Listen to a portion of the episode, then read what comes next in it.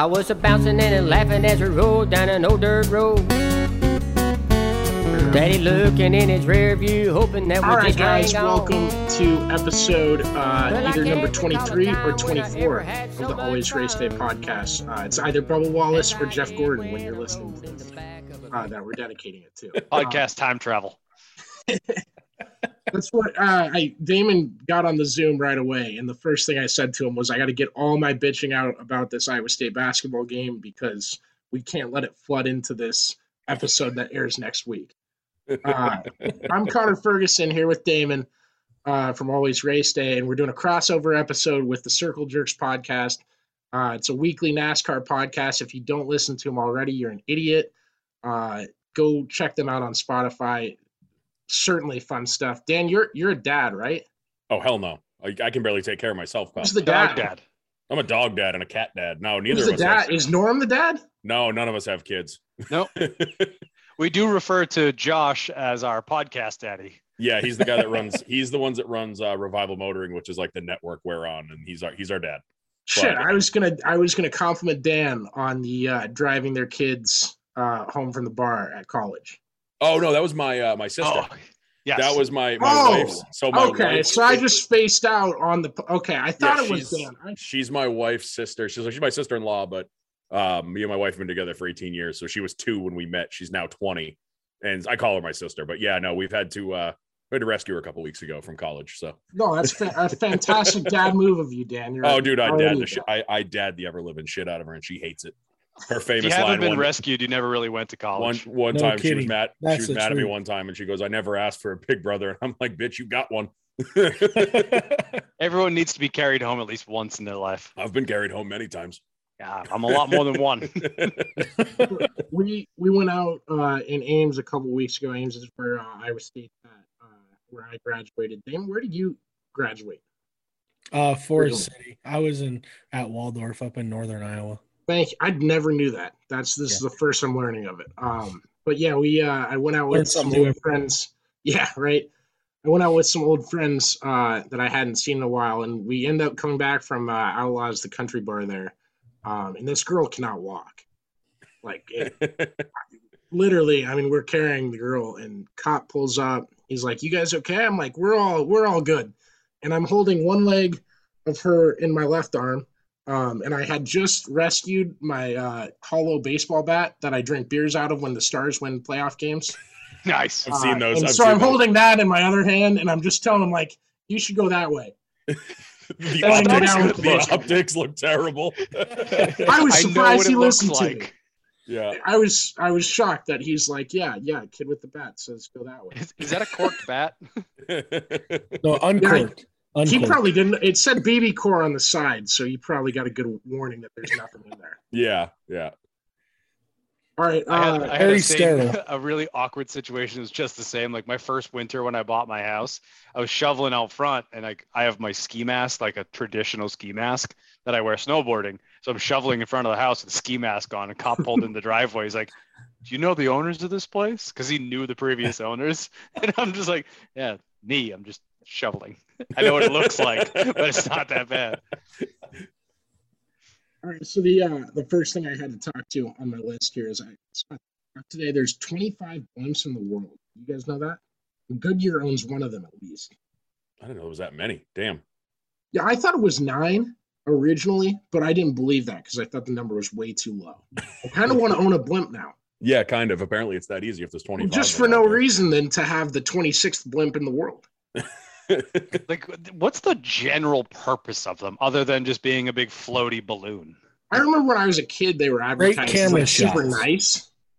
Like the bottom of the blimp is like very nice. I feel like that's a lot of fucking helium to use. I feel like, and it's still to this day, like I'm 34, and if I see a blimp in the sky, I get all excited. Like one of those things you're like, yo, there's a blimp over there. 100%. Yep.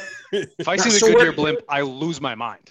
Absolutely. You guys are from the Northeast. What state are you specifically in? Because we don't see blimps. No, I'm up in New Hampshire. He's down in Mass. He's close to Boston, so he has a better shot of seeing a blimp than I will because they'll be by Fenway or whatever. But, yeah, it's very rare. We get hot air balloons occasionally up here. But does Fenway own a blimp? And does that mean Brad Keselowski owns a blimp? I don't think so. I don't want to live in a world where Brad Keselowski owns more blimps than I do. No, the Goodyear one flies over Fenway usually once or twice a year. My favorite was when I lived in Boston for 3 years and used to be able to see the opening day flyover like streak across the city from my apartment. It was the coolest fucking thing ever. Because they were low, like you'd see them right above the tops. I mean, from my angle, it looked like they were 10 feet above the buildings. Obviously, I know they're not, but you used to be able to see them like way off in the horizon, just follow them across the city. That's so badass. Cool. So awesome. Are you guys, you're a Bruins fan. Are you all Boston, Dan? Oh yeah. 100%. Kyle, what are you? In relation to sports? Yeah. I don't really have anything much other than NASCAR really. Like I grew up, you know, watching. You gotta be a Tyler Sagan fan. You stole all his tattoos. No, like I grew up playing sports. Like I played baseball, basketball, football, the whole nine. Ran track for years, but like I never got it crazy into the sports like professionally because I love NASCAR and I didn't have a whole lot of other time. So, you know, working on cars and playing with cars all day long and watching races on Sunday. It's about it. That's fair. You would love my one of my buddies, Antron Brown, big NHRA guy. He's one of my best friends. I don't know if you guys know. Name dropping already. Yeah, no, he's fantastic. He follows me back on Twitter. This is the guy. Mind you, this is the guy who went and wanted to follow somebody else and actually accidentally clicked on Connor's name. That was Ron Kapp's theory. I think we're really good friends. Norm does the same thing. Norm meets one person one time, they're best friends. Yeah. This was like 4 or 5 years ago before I was like a super big journalist of anything. And I think I had an NHRA article out in the week prior and I was writing for the sports blog for free.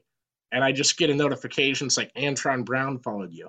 And I was like, damn, I'm gonna have to like clean up my act on Twitter, and that lasts about 3-4 hours. Yeah, I do that. Nobody important follows us yet, but I'm waiting for that day, and I'm like, crap, I'm gonna have to stop being such an idiot. And I'm like, nah, that's never gonna happen. That's our brand.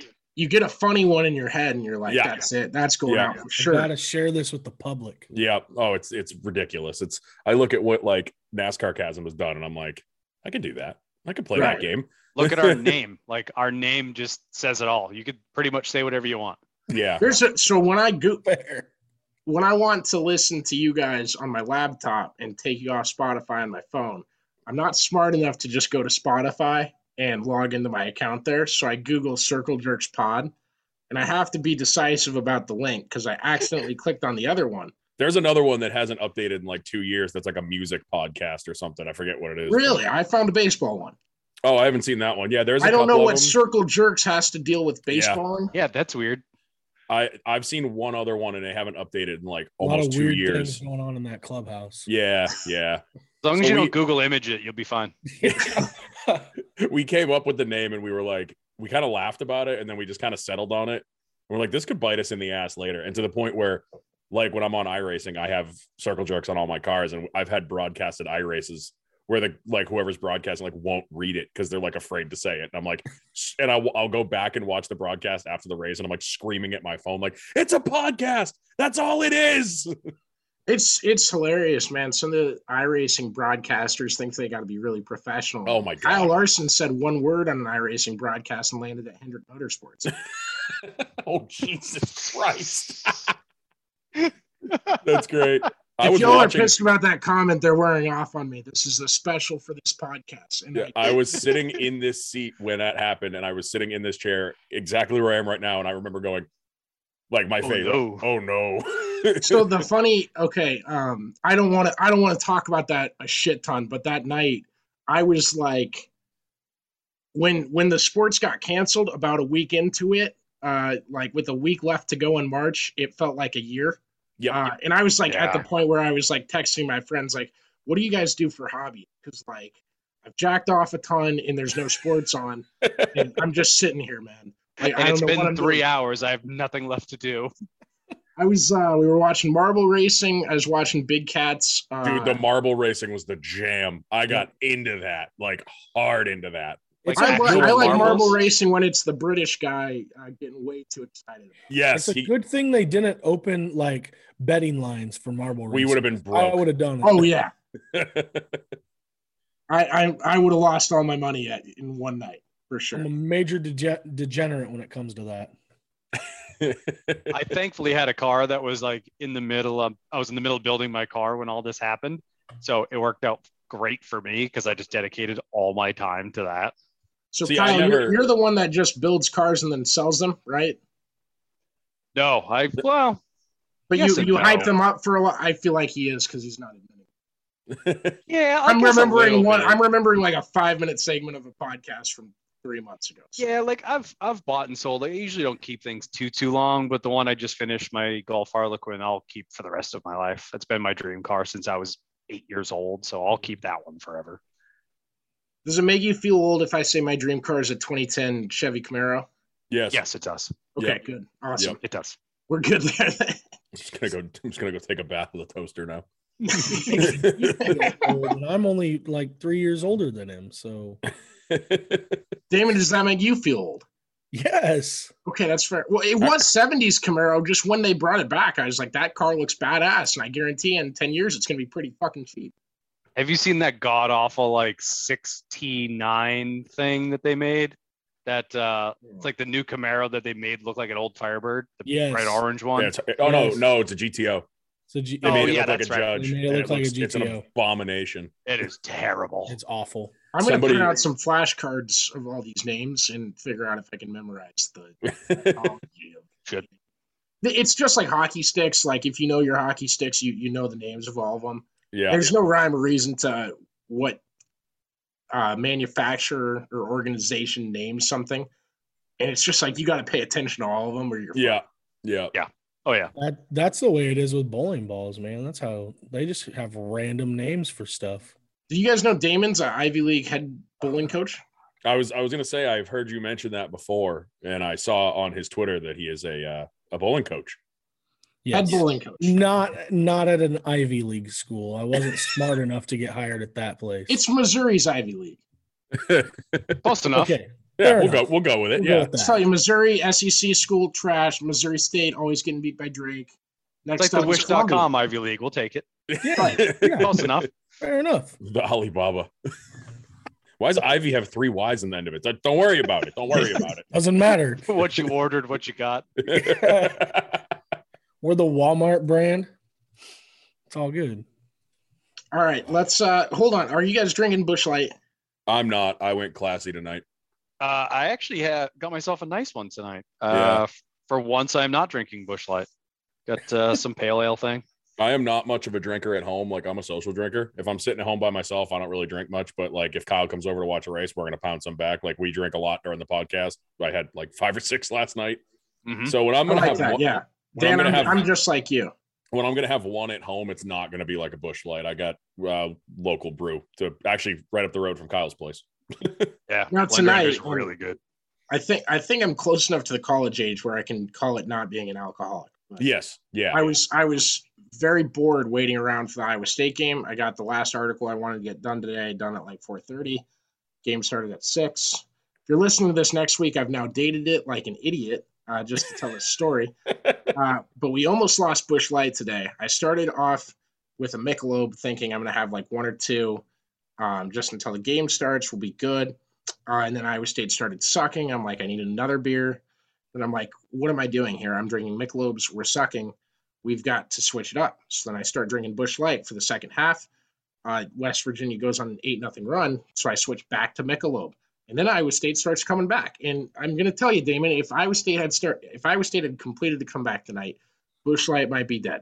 But by your standards. It was just bad either way. The luck had nothing to do with it. I see you're very much like me. Like when it comes to hockey and stuff, I will sit if they're like, if come playoff time, if we're like, you know, winning games and stuff, I'm sitting in the same couch cushion. I'm wearing the same. When the Bruins won the cup in 2011, I wore one shirt the entire run. Like I washed it. I didn't not wash it. I did wash it. But if I was going out or watching the game, that shirt was on. Like yeah. I'm so always. Every Iowa State game that I go to now, I always take 2 T-shirts because if they start playing like complete shit, I'll switch. That's awesome. So flip it inside out. I went through a time of collecting Bruins jerseys. I have like 15, 16 Bruins jerseys. And when the playoffs come around, if I wear a jersey and they lose the game, that jersey is out of the rotation for the rest of the playoffs. It's done. It will not be worn again. So, Dan, I do that by period, basically. Oh, Jesus. Yeah.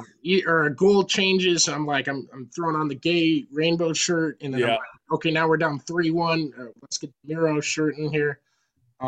If you look at my Instagram, turn it inside out. Yep. Yeah. Well, after Stars wins in the playoffs, I kind of got known on Twitter for being the guy that sits on top of doors. I saw that picture. Yeah. Yeah. So that's like a normal thing, except we haven't been to the playoffs since that run. And that's kind of pissing me off because everyone just keeps asking me to get on top of the door. And I'm like, not big enough of a game, man. Like, yeah, it's got to be important. You can't just do it. Yeah, it's got to be important. So I feel like I willed them to the cup. I had a lot to do with the Golden Knights getting real mean girly with the goalie situation. Let's not be throwing shade at the goalie. They were like honoring both goalies on like the same trophy like a week ago. I saw it. Yeah, what was that about? I have no idea. I wasn't paying attention, but I did see that. That was disgusting. They should hate each other. The agent hates the other one. That's for sure. Oh, good. The Bruins just lost, so I can now pay full attention to this. There you go. Damn it. I wanted that one to go to overtime. So you were half on half off. Dude, that's why I don't follow like stick and ball sports, because I get so into it that I get like so emotionally invested that I my week's ruined. See, it's really good when they win, though. Yeah, for me, it's great. I'm like, right now it's what is it, February? Like, I'll watch the game because it's on, but I'm like, if you know, oh no, they just lost, whatever. It's February. Mm-hmm. When we get to April, then I'm gonna start to be like, we recorded a podcast last year during a Bruins playoff game, and I remember he was like, I'm freaking out while I have it on my computer, and he's like, you good? Like, I think Kyle like covered the mic. He's like, dude, you good or what? Like, I'm like, just shut up. I'm doing something. Just let me be. Keep going. That's the luxury you have as a Bruins fan, because as a Stars fan, I'm a Lakers, Cubs, and Vikings fan. So the other three franchises are always shitbags. Yeah, yeah. They're always running downhill. I was going to say, man, you like punishment, huh? God damn. Yeah, pile of fire. It's really bad. I had a first date once. This kid was watching a Lakers game with me. He didn't call back. It was there was no second date. That's phenomenal. Not second date. All right, let's get into the racing stuff. You guys, big Dirt fans, big World of Outlaws fans. Oh, massive. What's your favorite storylines coming in the year? Massive Dirt guys. Yeah. Big Dirt guys. Connor gets the jokes. I think it's really just a product of where we're from, because we don't have a lot of it up here, because it's we can't run all year long. And I'm not being a hater, but big block modified. Yeah. I looked it up. I was talking to some of the dirt guys like Gerlach and all them. And New Hampshire just built the dirt track in Loudon a couple years ago. It's just a little flat track. They use it for motorcycles during bike week. And then in 2019 for the Cup Series race, they had midgets and legends there on the Friday night before the Cup race. And then they were supposed to, that was going to blow up way more. And then COVID happened. They haven't done anything there since. Now they're bringing it back next year. They're going to have like the New England sprint cars there, but it's nothing compared to like what you guys and like Pennsylvania and, you know, everywhere else. Like, it's not a thing here. I think we have like one other dirt track in New England. Like, if you want to do dirt racing, you're driving to New York, you're driving to Pennsylvania, you're not doing it up here. There's just no place to do it. And you guys have listened to it, and I feel like I'm a broken record at this point, and it's going to come back, Damon. You know this is going to come back to just be a reoccurring theme every week.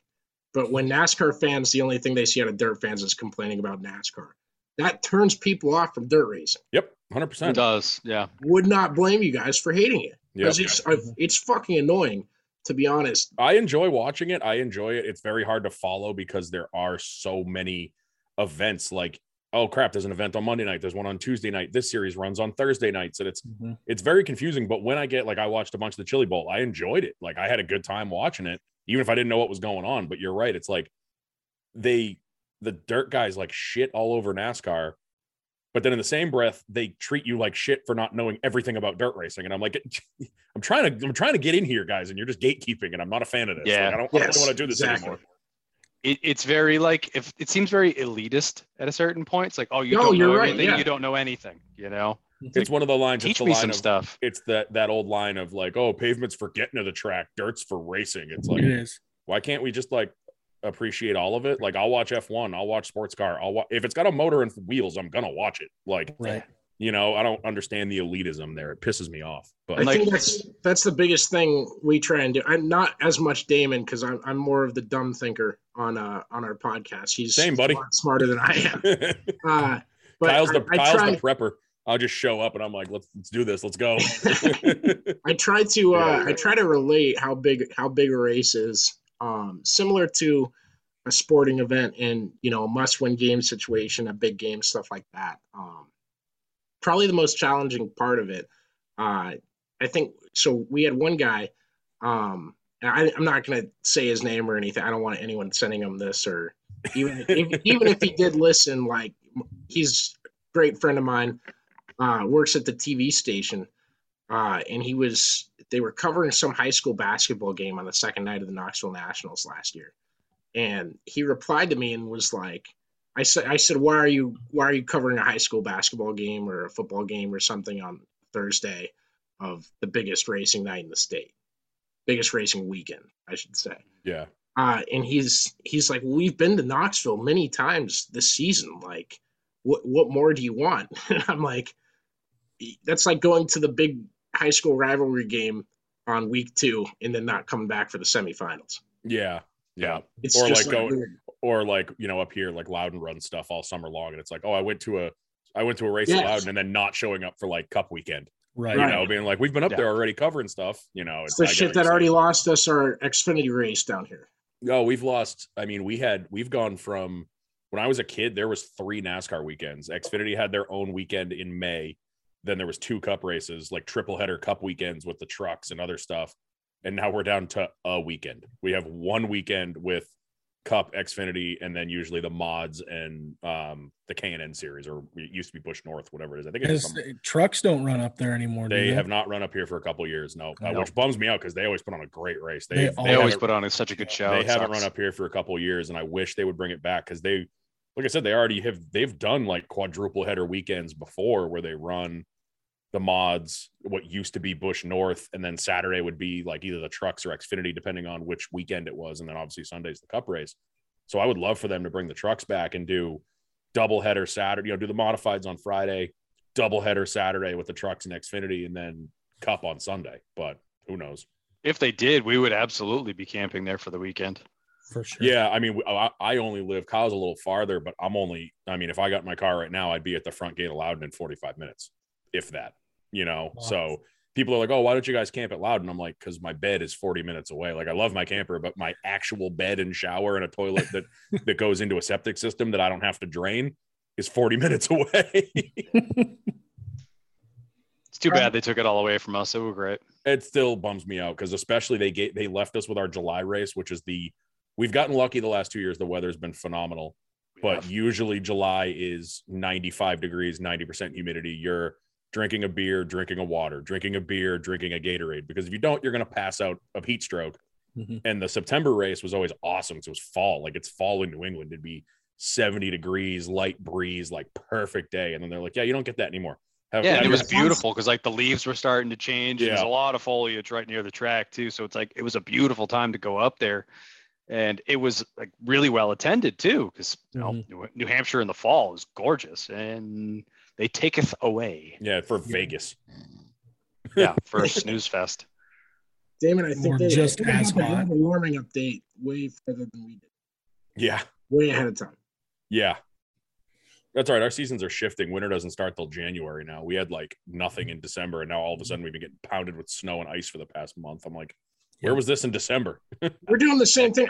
I would like to suggest a daylight savings month where we put the calendar back 1 month. Yeah. Yeah. We could run a bunch. Okay, dirt fans love nothing more than one race on a one-off on an off night or an off-season night. That doesn't mean anything, but, like, the winning driver gets $4,000. Like, they love that shit. They get their gas fees paid for. They're like, all right, see you next week. My biggest thing is, like, dude, you got, like, 5 guys fighting for the points title here, and you're looking at this non-points race and shitting the bet on it. And they were probably the first people to shit all over this weekend for a non-points race. Oh, you know. 100%. And then told you how much better it would have been if it was on dirt. Yeah. 100%. But not Bristol dirt. And no, God forbid. God forbid. We don't talk about Bristol dirt. That's no, don't bring that up to them, because that's NASCAR is shitty for racing a dirt race with windshields, but I love Nitro Rallycross. Yeah. As soon as I found out they were going to run it during the daytime, I was like, here come the dirt, guys. Yeah, that's exactly what I said. I was like, uh-oh. It was predictable of how it turned out. Absolutely. Yeah, it was set up for failure from day one. And, and fucking 8 months later, we're in a football stadium running the fucking format I wanted for Bristol, which was flawless. Yeah. Oh, it was great. Yeah, do that again. Yeah. Did you see the TV ratings? They came out today. Yeah. Unbelievable. Yeah. 168% increased viewers from last year's Clash. 4.3 million viewers on TV. Unbelievable. Did you see, Kyle, did you see the thing I just sent you right before we got on? That the at-track merch sales were 3 times greater than the last Clash that had fans at Daytona back in 2020. Unbelievable. 3 times more merch was sold. They need to do a merch row, like what it used to be. We've gone off. We've talked about that so much. I've heard it, yeah. We went off about it when we went to Pocono, especially Loudon, because Loudon, I mean, so where Loudon is like there's a main drag and then there's parking lots and then the back of the grandstands. Behind the grandstands was, when I was a kid, it was a sea of haulers. Like Dale Earnhardt would have 4. Jeff Gordon would have 4. Mark Martin would have 2 or 3. Like every driver had, you didn't have a team hauler. You had, I think Norm said it, individual drivers. Even like, you know, Morgan Shepherd had his own. Like, you know, guys that you wouldn't even think would sell merch had their own haulers. Now we went up there, when we went to Loudon last year, there was like 6 haulers. Like if that might even be like high.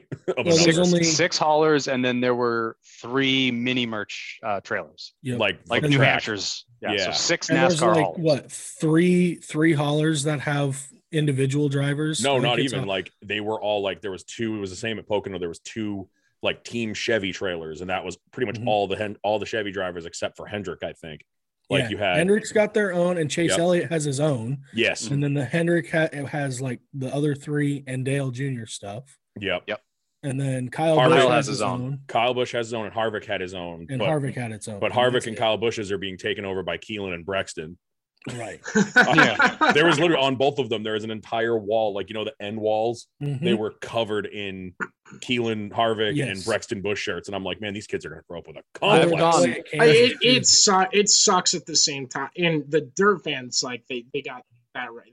There's haulers that follow the teams every race. Oh yeah, and that's how it used to be. Every team has their hauler. It used to be. That's great.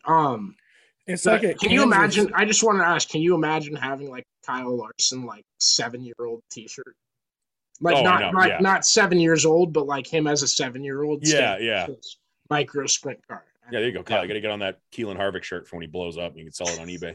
Exactly. But you know, like at Kansas when we were growing up, or when we go to Michigan, is like you're saying at Loudon, they had trailers all throughout the entire grandstand that went from one end to the other of different individual drivers, and you'd run from one and grab a small die cast, and then you'd run to another and grab another small die cast, and you'd get every driver and go to all these different ones. And now there's 6-7 haulers at most. And I mean, we were mad at Pocono because we were looking for like a Corey LaJoy shirt, and they had a Corey LaJoy shirt, and it was a woman's shirt. It just had the 7 on it with a signature. We were like, that's it.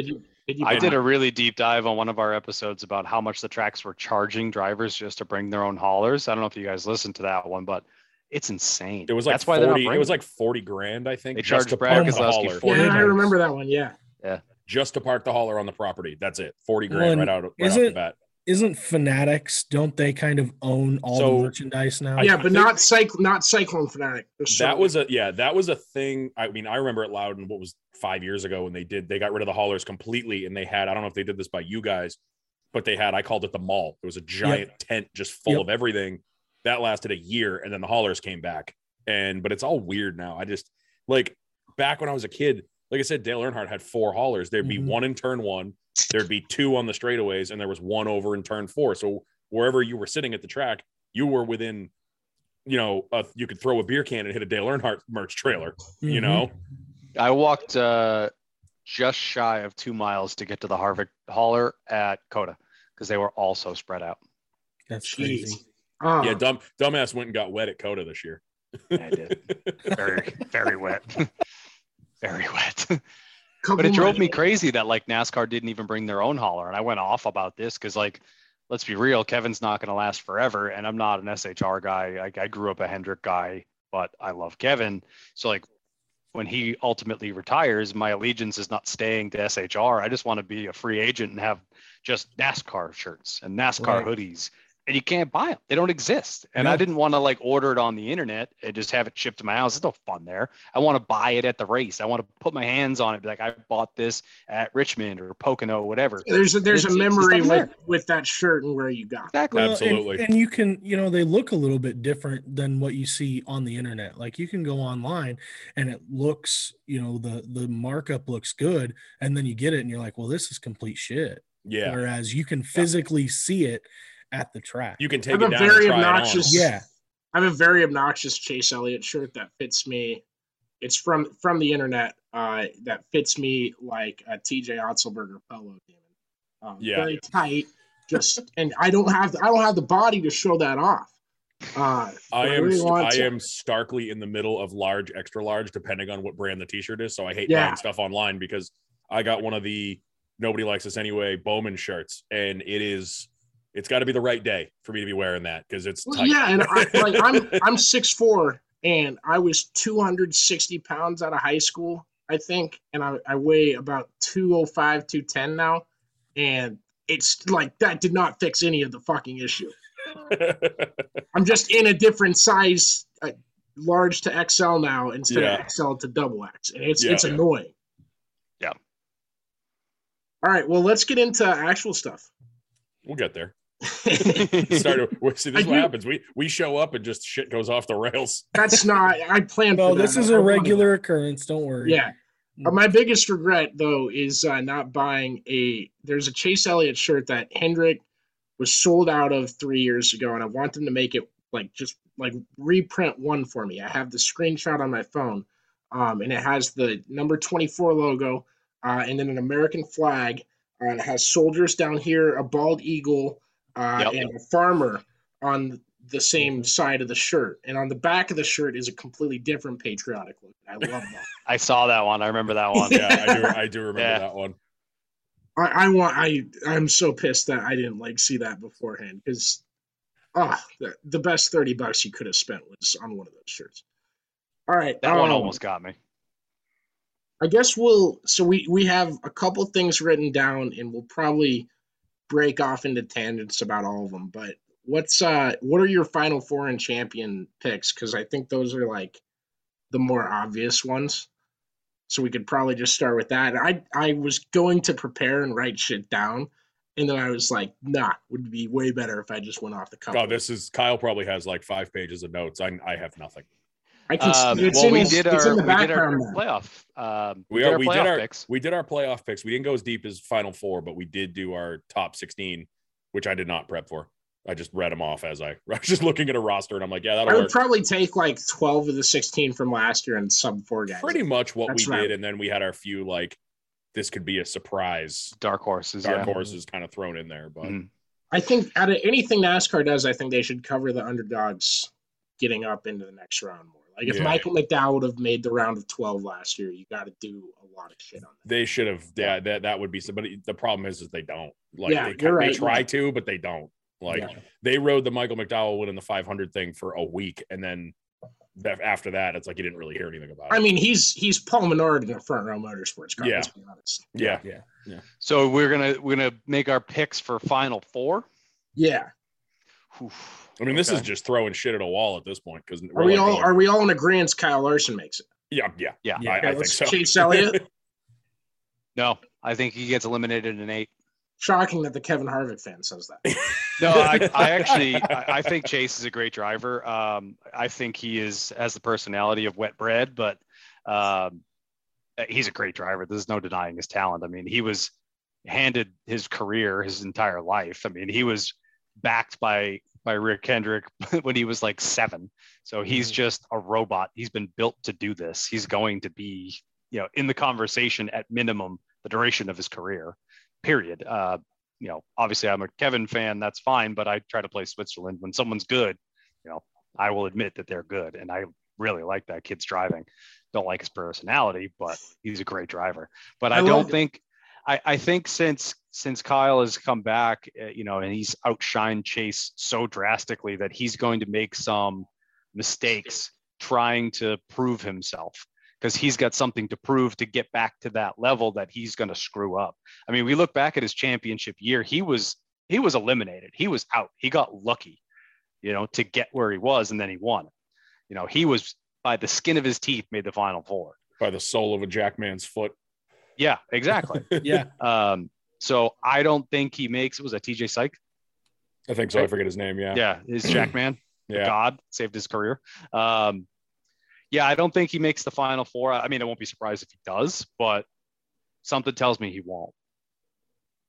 I've been, as for dirt fans that follow me on Twitter, I've been painted as the Chase Elliott fan. I remember that whole debacle. Yeah, no, that was, I think I got my name mentioned on Flow Racing like 6 times, and it had fucking buffered on me, and I heard like half of like one of the mentions. Yeah. I was getting all these tweets and messages, and I'm like, man, all I'm saying is that dude promoted Flow Racing more than he had more eyes on the brand of Flow Racing than anyone had all season. And you didn't fucking show him. I completely agreed with your argument on that one. That was like, you got this big name in your race. You should probably show him a little more, whether he's 2 laps down or not. Like, right. It's not even if he did that every week, that's a different story. That was his first fucking wing sprint car race. Like, he's not going to fucking win. Yeah. What do you want to see? Kyle Larson. Right. I don't think Larson even won that race. Did he, Damon? I don't. He might have won that race. I don't think so. No, I don't think he won that race. Yeah, he was out front for second. I don't think he won podium though. Which is the funniest part of the whole thing is that he was podium. Yeah, he lost a lot of money when Chase went for a ride. Yeah, he did. That was Kyle's car. All the new subscribers went out. They're done. All right. It's Kyle's brand new car too. Like, it was roll it off the truck and you're racing it. Yeah. I know Dan's not, he might be a big fan of the finger guy. You got 2 fingers in the Final Four? Hamlin, I hate Hamlin. I can't stand him. All right. So he doesn't have Hamlin. Do we have anyone else we agree on? I see Kyle Busch having a huge year. I don't know why. I just think he's going to have a big year. I would not be shocked in the least bit to see him in the Final Four. He's had, obviously, 2 years ago was very down. The 2020 year, he was awful. He started to come back last year, had a couple wins, had a pretty solid season. I think, and he showed it this weekend. I mean, I know it's a one-off race in a bull ring, but he was strong all weekend long. I think he's going to have a really resurgent year. As much as I may not like him, I respect him. Kind of like Kyle. I respect him. I think he's, you know, kind of like we always say, Kyle Busch is an ass, but it is what it is. I can also recognize that the dude can wheel, you know? Yeah. I think he's going to have a resurgent year. I think he's in your Final Four. I mean, I agree. I would not be shocked at all to see him make it to Phoenix. I think Joey makes it too. I do too. I was going to say Joey, as much as that hurts for me to say, I agree with you. Honestly, I've started to grow to like Joey more in his older age. He's so good on Sirius. Like, he comes on Sirius XM very frequently with those guys, and he's awesome. He's really good with the fans. Super knowledgeable. When they interview him, he's just he's good. He's just such a nerd. I hate to admit it. He's just such a nerd.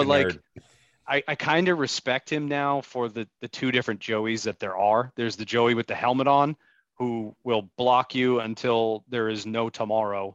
And well, not anymore. He doesn't have TJ to guide him. That's true. But you know, he's an animal when the helmet's on. But when he takes the helmet off, he's actually really nice, you know? Yeah. So I kind of respect him for that, and I've kind of grown to appreciate him a little bit.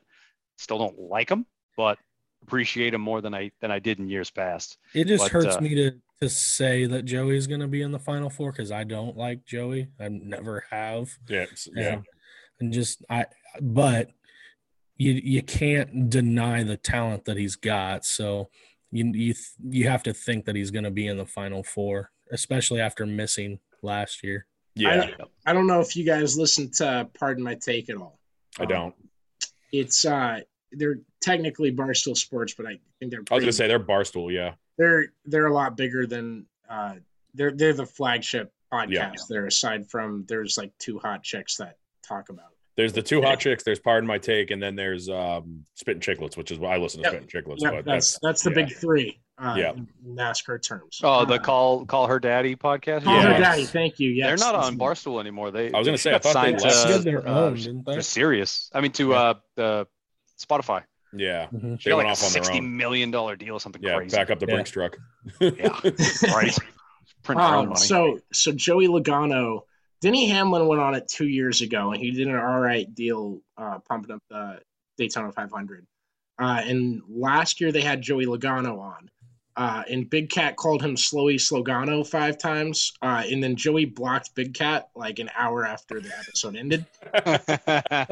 And I've just since then, I'm obligated to just say he's a pussy every time.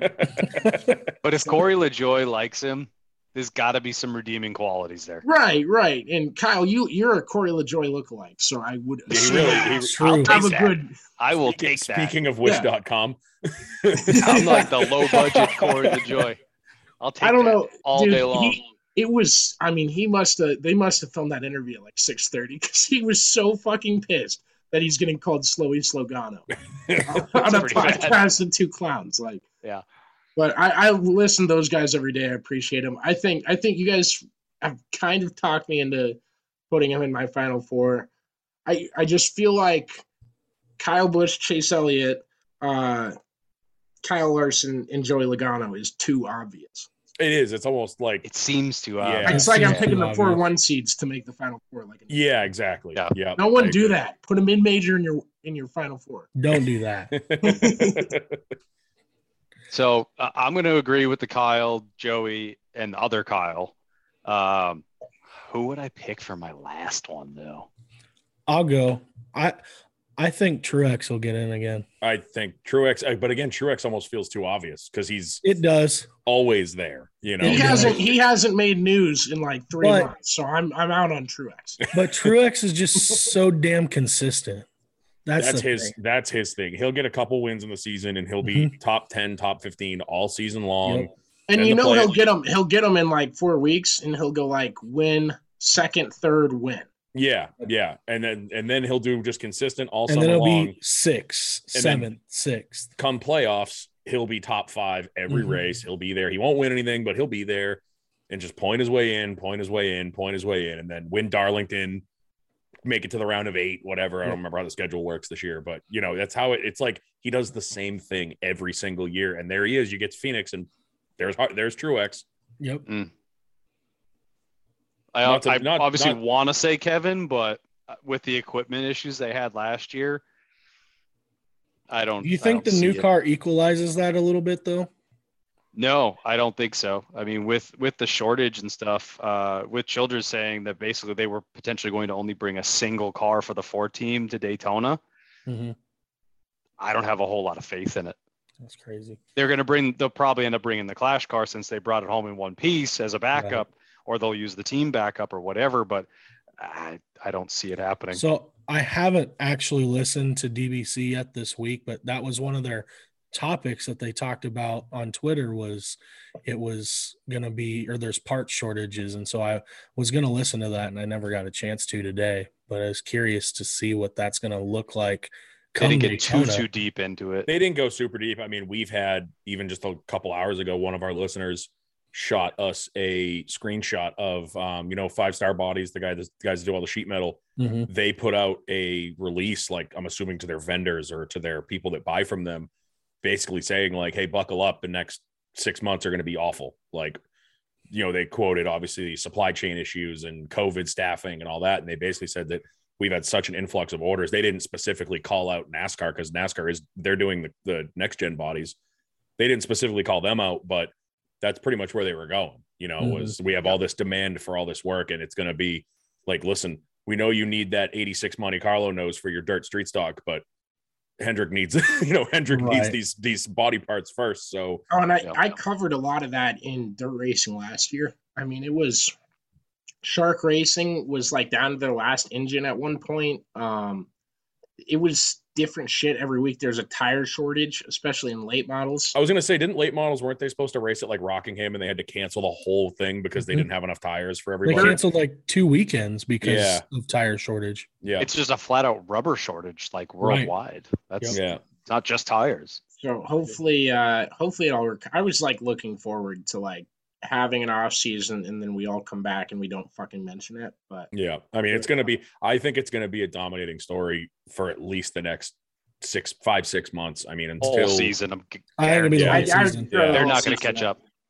And I mean, it's going to be tough with the new cars, with NASCAR making all these parts that like you can't make at your team stores anymore. Or why I said stores, shops. Like, you have to deliver on anything anyone wants. And I feel like that's a big fucking thing to do when there's a supply chain issue. Yeah. At what point do they just say, you know, all right, we can't keep up, you know, for the next X amount of months, you can make your own body panels. I feel like they might. I think it's sooner than you think. What happens if they do that? And then they say, okay, we're going back to that. We're making the bodies again in January. Like, yeah, it's going to be a mess. I still think it's going to be sooner than we think, though. I think especially if Daytona continues to be the wreck fest that it has been in the past. It will be. And, you know, so think about that on top of having to go west right away. Well, that's what scares me is like you wreck your car, you wreck that one car you've got built. You know, you got another car that's 90% built. And, oh, by the way, 3 days after we get home from Daytona, we're turning around. We're going out west for 3 weeks. Exactly. Like if we're going to do boldest prediction early on in the podcast here, I'll just say it's a caution-free Daytona 500. I can see that happening, though. That's the thing. I'm just warming you guys up for my other takes later in the podcast. Kyle's that is the hottest take. That is the smallest. The thing is, though, I don't think it's going to come true at all. First question: is Derek Cope going to be in the field? No, he's not. So that could change things. And Rick Ware Racing. I heard your comments on it, Dan, right before the game today. Fantastic stuff. I completely agree. And they're going to surprise some people this year. They gamed the system very well. That's. Rick Ware Racing did what I would love to do on an old NASCAR video game and just absolutely suck for 2 seasons and figure out how to make enough money and save enough up to where you're competitive after that. They just hustled everybody. Yeah.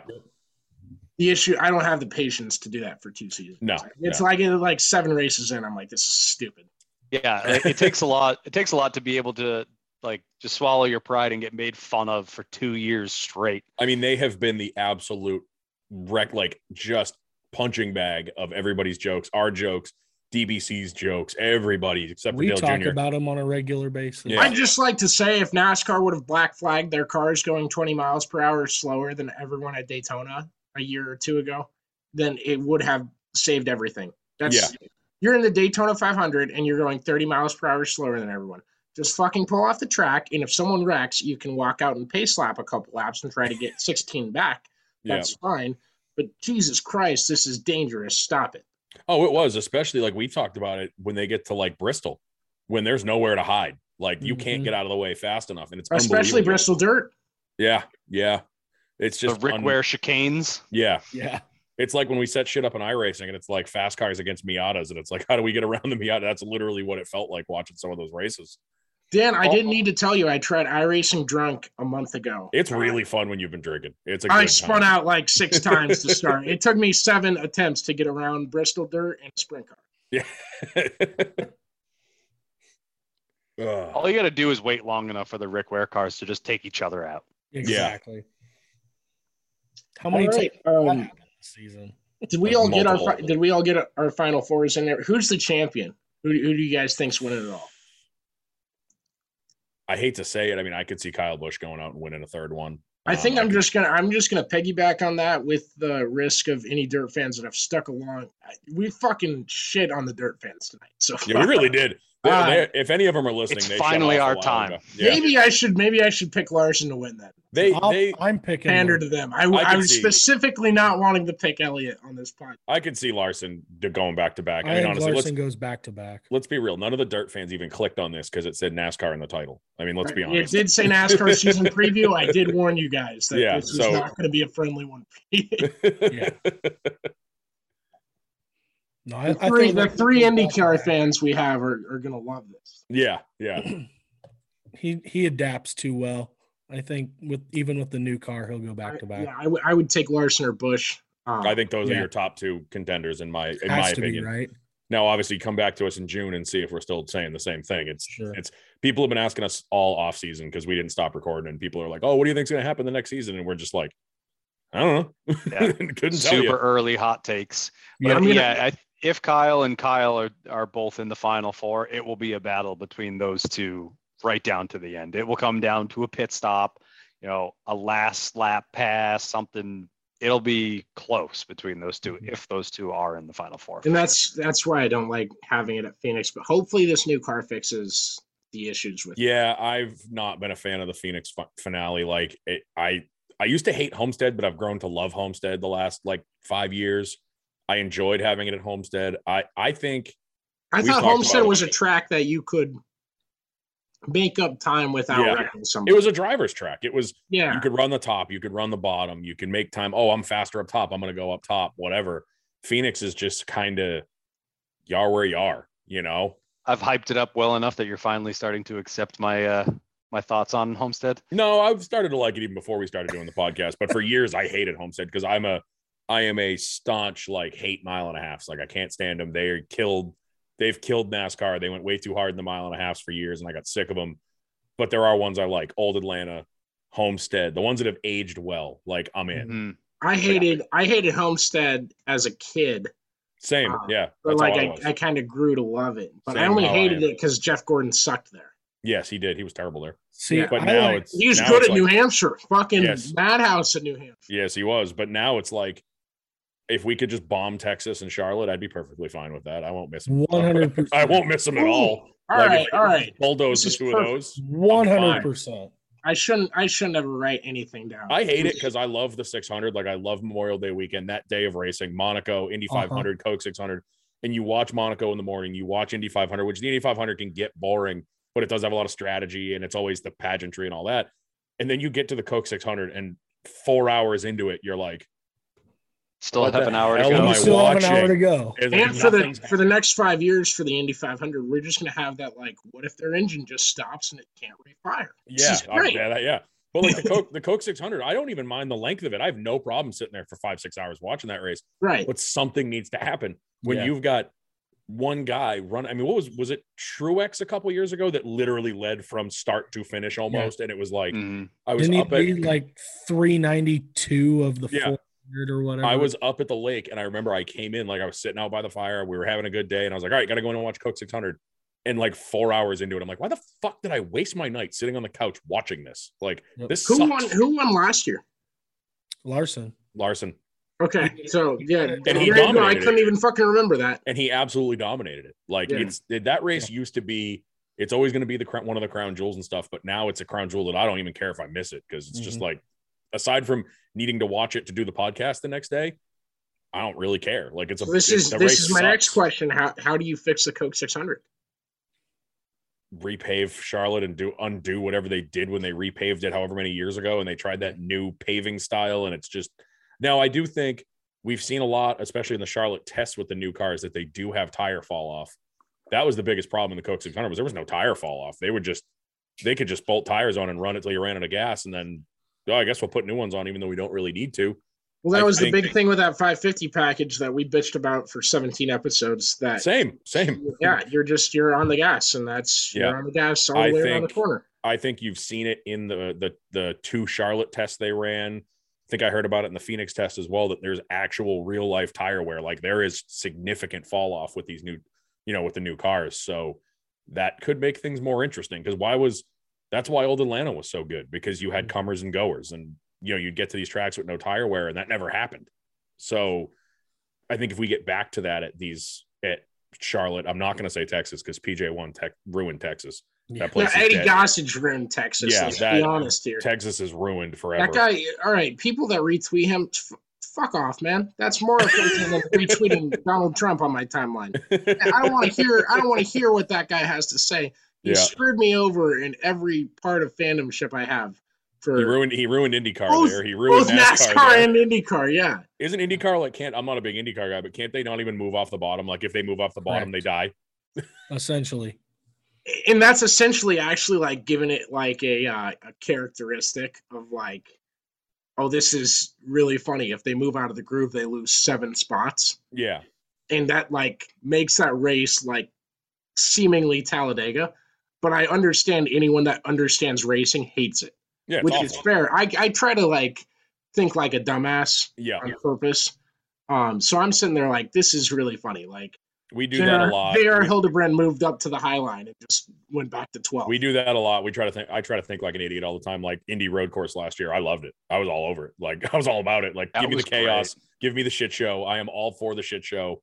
Like people were complaining about it. This is a mess. I was like, this is the most interesting Indy race we've had in 10 years. Indy Road was great. What shit, Damon? What was I gonna ask? Can't answer that for you. I got it. Thank you, Damon. Good stuff. All right. Will you guys accept that I'm making everyone call Atlanta New Atlanta from now on? Oh, that's all. We've been calling it. We've just been calling it New Atlanta. Good. Yeah, I just want to make sure everyone's on that train. Even though technically Atlanta Part 2. Even though it's New Atlanta, because old Atlanta was also New Atlanta. All right. And what do you call the race where you finish in the top 4 and then you go to the A main? What do you call that race? Oh, I heard you guys I heard everybody complaining about this. I don't know enough. We were calling it the LCQ, and then I heard people. Oh, don't do that! No. I heard people calling it the Concy. I know you were all about. What was it? B main. It's like, B main. Well, that's easy to do. Like if you have a C main, and then you have a B main, and then you have an A main. Yeah, like, I can follow that as a 5-year-old. But when I'm 5, if you say you race the C main and then you race the LCQ. I'm just like, what the fuck are we doing with? I just want to point out that Kyle looks confused as hell, and I love the facial expression. Yeah. No, my Zoom was glitching on me, and I was like, "Don't do this to me." Sorry. It was perfect timing, though. He's got incredible. You'll hear it on our podcast sometimes. Like, I did it last night. I was going to say something, and you like held your phone up like you were taking a picture. I stopped mid-sentence. I'm like, what? What are we doing? He's like, nothing. Yeah. Keep going. I can't hide facial expressions very well. So I was under the impression all y'all went to the studio. And we do. Yep, we do. Okay, good. I just wanted to make sure. Me and Norm drive 2 hours each way because we're idiots. And yeah. But no, that's awesome that you guys do that. But it helps because like we talk about it all the time. We've talked about it, you know, between ourselves that there's a lot of NASCAR podcasts and stuff that probably could be good, but they sound like they're recording them through Apple headphones in like a men's room at an airport. And it's like, we actually have like, we're blessed to have this studio that the other guys use that they let us use with all this nice equipment and soundproofing and a beer fridge. And you know, yeah, that's the, you don't have to make us sound like dumbasses. Like Corey LaJoie, like Stacking Pennies sounded terrible. Like when they first started. Yeah. Now I'm going to have to start driving to Missouri to talk to Damon. Yep. Damon, I'll see you on Thursday.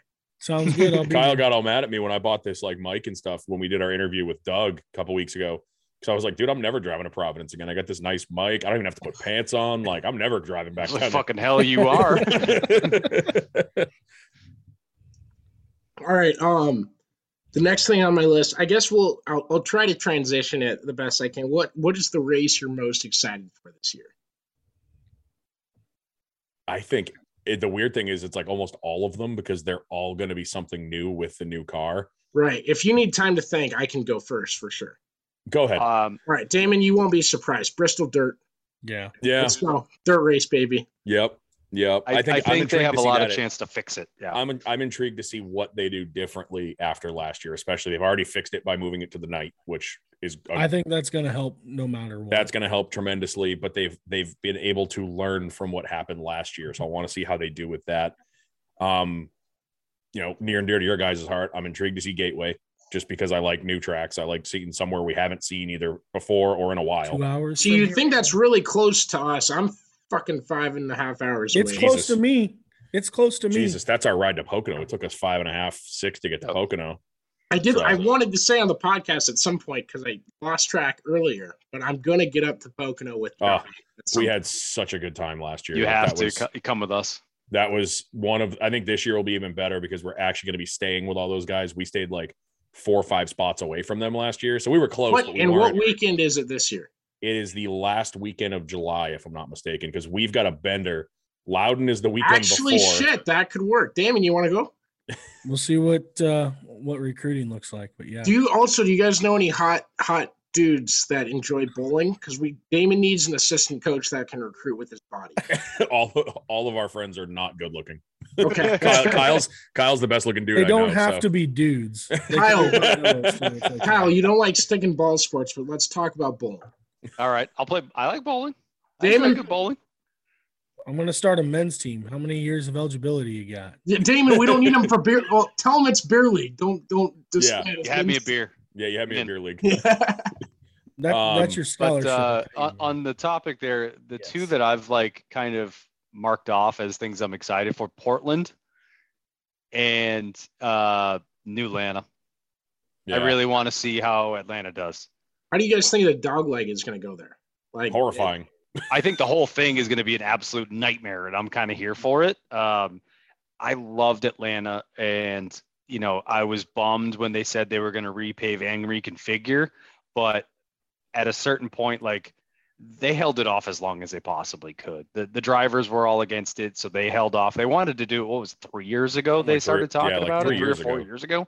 And, it was time. So they've held it off, twice now, haven't they? Yeah, they pushed it back twice. And then finally they were like, guys, the track is falling. Look at last year. Yeah. I was in my camper. My wife and I were camping up north, and I had it streaming, and I had dozed off, and I woke up and there's a massive pothole in the track. I'm like, what the hell? Yeah, happened? They red flagged a half hour. Yeah. Mm-hmm. Yep. But I'm really interested to see how that races. I think that's going to be really exciting. So I'm looking forward to it. I hope it's as good as it used to be. And I always look forward to Darlington. I just love that track so much. You like Talladega and Daytona? Absolutely. I love them. Okay. Yeah.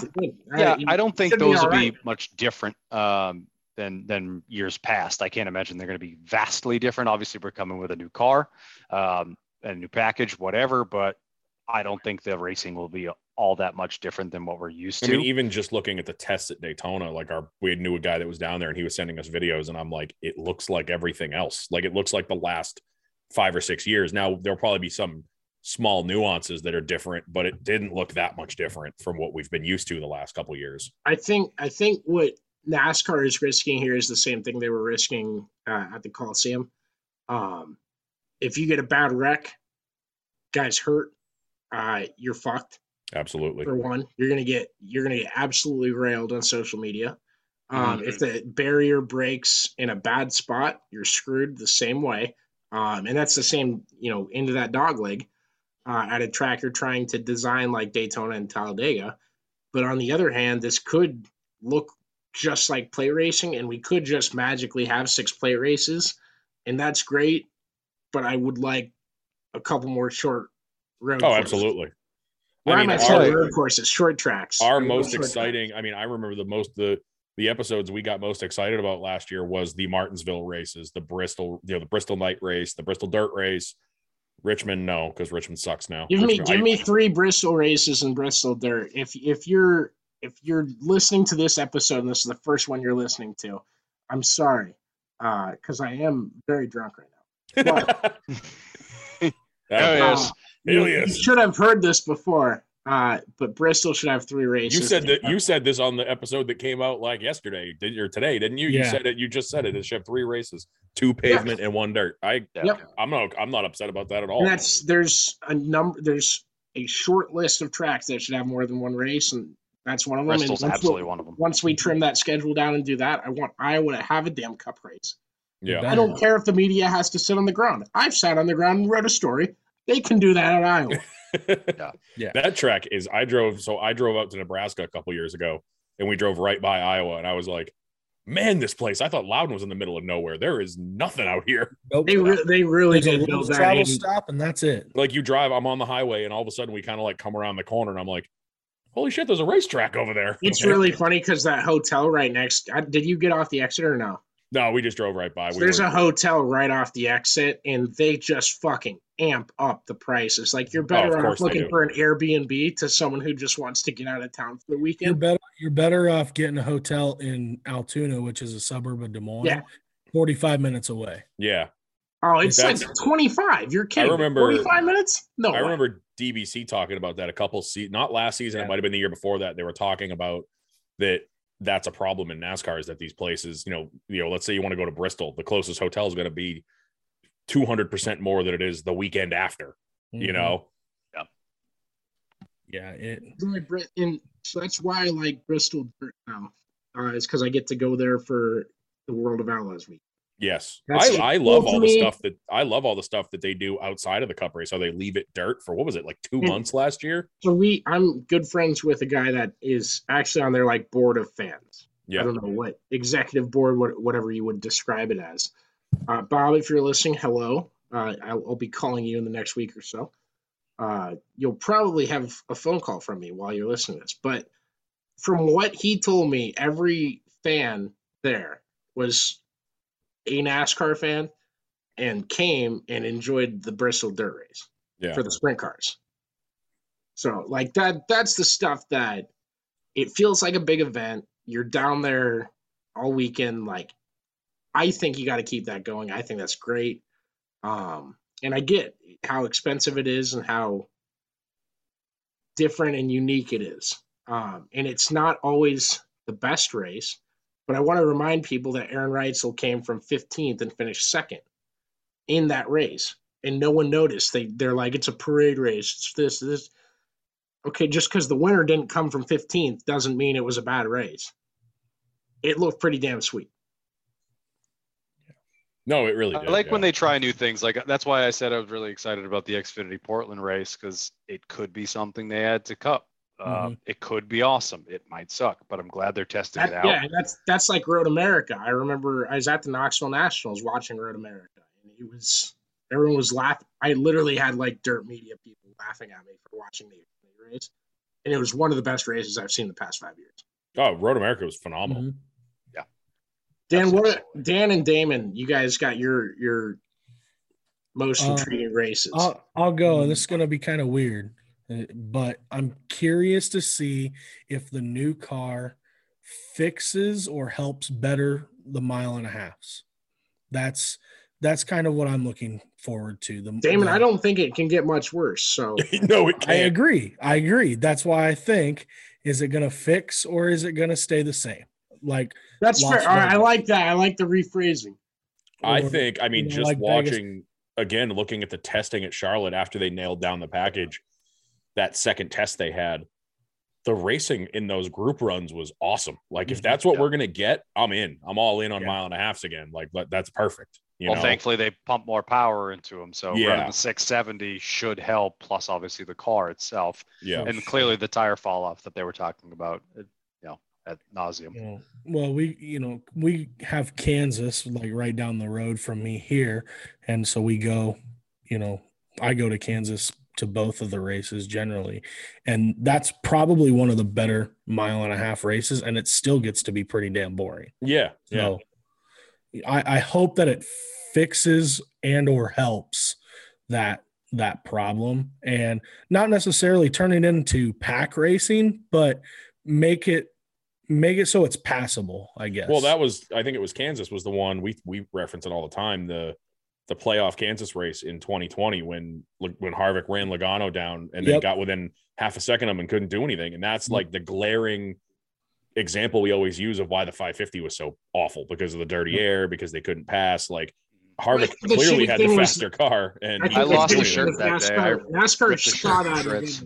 Lost a shirt that day. I ripped my shirt to shreds. I was so angry. You just don't like having a shirt on. No, I don't usually wear shirts. All right. I'm convinced. We got to make this Pocono trip happen. This fucker had just shorts on the entire weekend. The only time you put a shirt on was when we had to walk to the grandstands because you were afraid they wouldn't let you in, and when we were on TV, we ended up on the like Good Morning Philadelphia show on the top of Nick Cohan's van. And I was like, dude, put a shirt on. We're going to be on TV. The lady's like, we're coming back in 5 minutes. I'm like, crap. So I had to run back to the camper, put a shirt on, come back. I wore one shirt for 3 days because I only wore it like 15 minutes at a time. And then we scared her off because Cohan invited her up on the van and she ran back to her golf cart and I think did a burnout leaving. And then we realized the optics of it. There was like 9 dudes on top of an unmarked white windowless van asking her to come up and watch the race with us. And she got the fuck out of Dodge real fast. Yeah. I couldn't imagine why. No, we went back and watched the actual video of like the broadcast on the news and went, oh, I get it. I I'm seeing it from her angle now. I get it. He was really nice. It's just the pure optics of it were not that great. See, that's the thing. If you have a gay dude up there, I can make friends with the girls. There you go. Right? You have to come. We need you. We'll be running around Pocono all week. You can help us. You can make friends like with the lady that we did with that gave us pickle moonshine. Or what was that? Yeah. No, was it moonshine? Yep. We were walking. She made her own pickled moonshine. We're walking through the campground. What does that taste like? Pickles. It was unbelievable. It was so good. Dill pickles? It was 100%. Oh, it was unbelievable. It was so good. I'm guessing you don't have to fix it with anything, too. She was walking. We were walking by her camper. Like they had two campers. They were like, what, 3 people away from us, maybe? Yeah. Started shooting the shit with them, just like we did all weekend with everybody. I mean, you've been to races. You're in the campground. Everyone's just shooting the shit. All of a sudden, she's throwing shot glasses at us. She's like, you guys want some pickle moonshine? And I'm already pretty pickled myself, so I'm like, fuck yeah, I'm in, let's go. Yeah, it was unbelievable. And then she's like, we were joking because Kyle hadn't really been around campers very much, so the whole weekend was like a learning experience for him. We're showing him like, oh, this one's got this and this one's this, and so we told her, and she like grabs him by the arm and drags her in it, him, and it drags us in her camper to be like, look at all the, you know, they have really nice ones. You can come check ours out. And we're walking around in their campers and stuff. Like, everybody there was so rad. It was such a good. She was so nice. She was the sweetest lady. And she's like, she's showing me all the stuff and pushing all the buttons. The thing is beautiful. And she's like, do you like pickles? I'm like, I actually love pickles. Like, my girlfriend and I make our own and everything. I'm like, yep. Yeah. She's like, you like moonshine? I'm like, keep going. She's like, pulls out pickle moonshine. She's like, I made this myself. I'm like, pickle moonshine. Okay, I took one shot. I'm like, oh my god, this is amazing. She just keeps pouring them. I had like 4 in a row. I was like, damn, we gotta leave. That was me on Saturday night. So at Pocono, they had a big like block party in the middle of the infield. There was a cover band on Saturday night. There was a trailer there with a guy like a local moonshine distiller, and we walk over. We're like, oh, my wife, you were annihilated. Oh, and we walk over and like, because my wife likes it. We were looking at the flavors and stuff, and homeboy just starts passing samples. I'm like, oh, the pineapple one sounds good. Drink. How about that apple cinnamon one? Drink. And I'm like, he wasn't given sample sizes. He was given shots. I have like 5 shots, bang, bang, bang.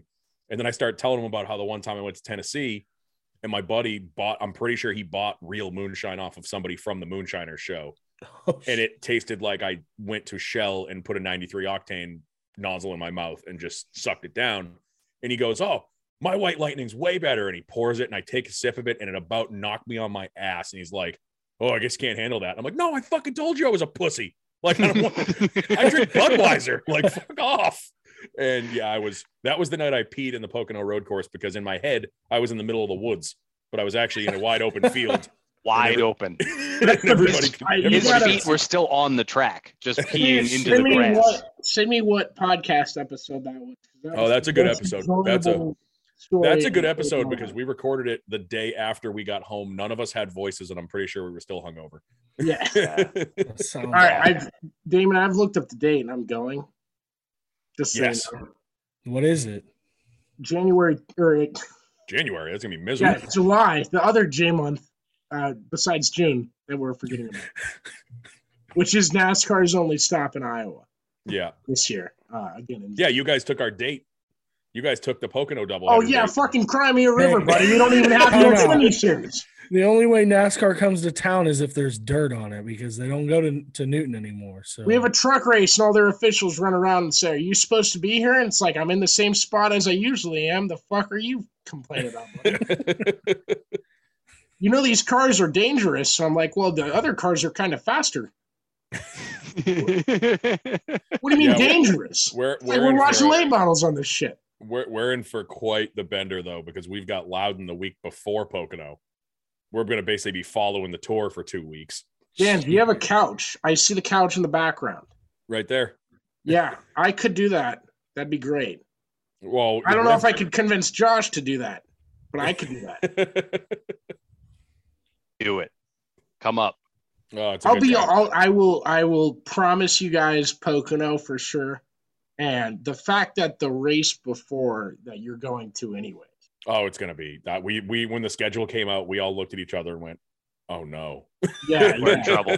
I know. I heard that podcast too. You guys are pissed off for missing the double. Then the weekend after Pocono, we go up to Vermont for a big Volkswagen show with another weekend long bender. So it's like 3 weekends in a row of there will be less blood in my system than there will be alcohol, I think. So Dan is not a fan of college sports, but this is Iowa State fans listening to this. Imagine you and I, Iowa, and then Damon, give me a school.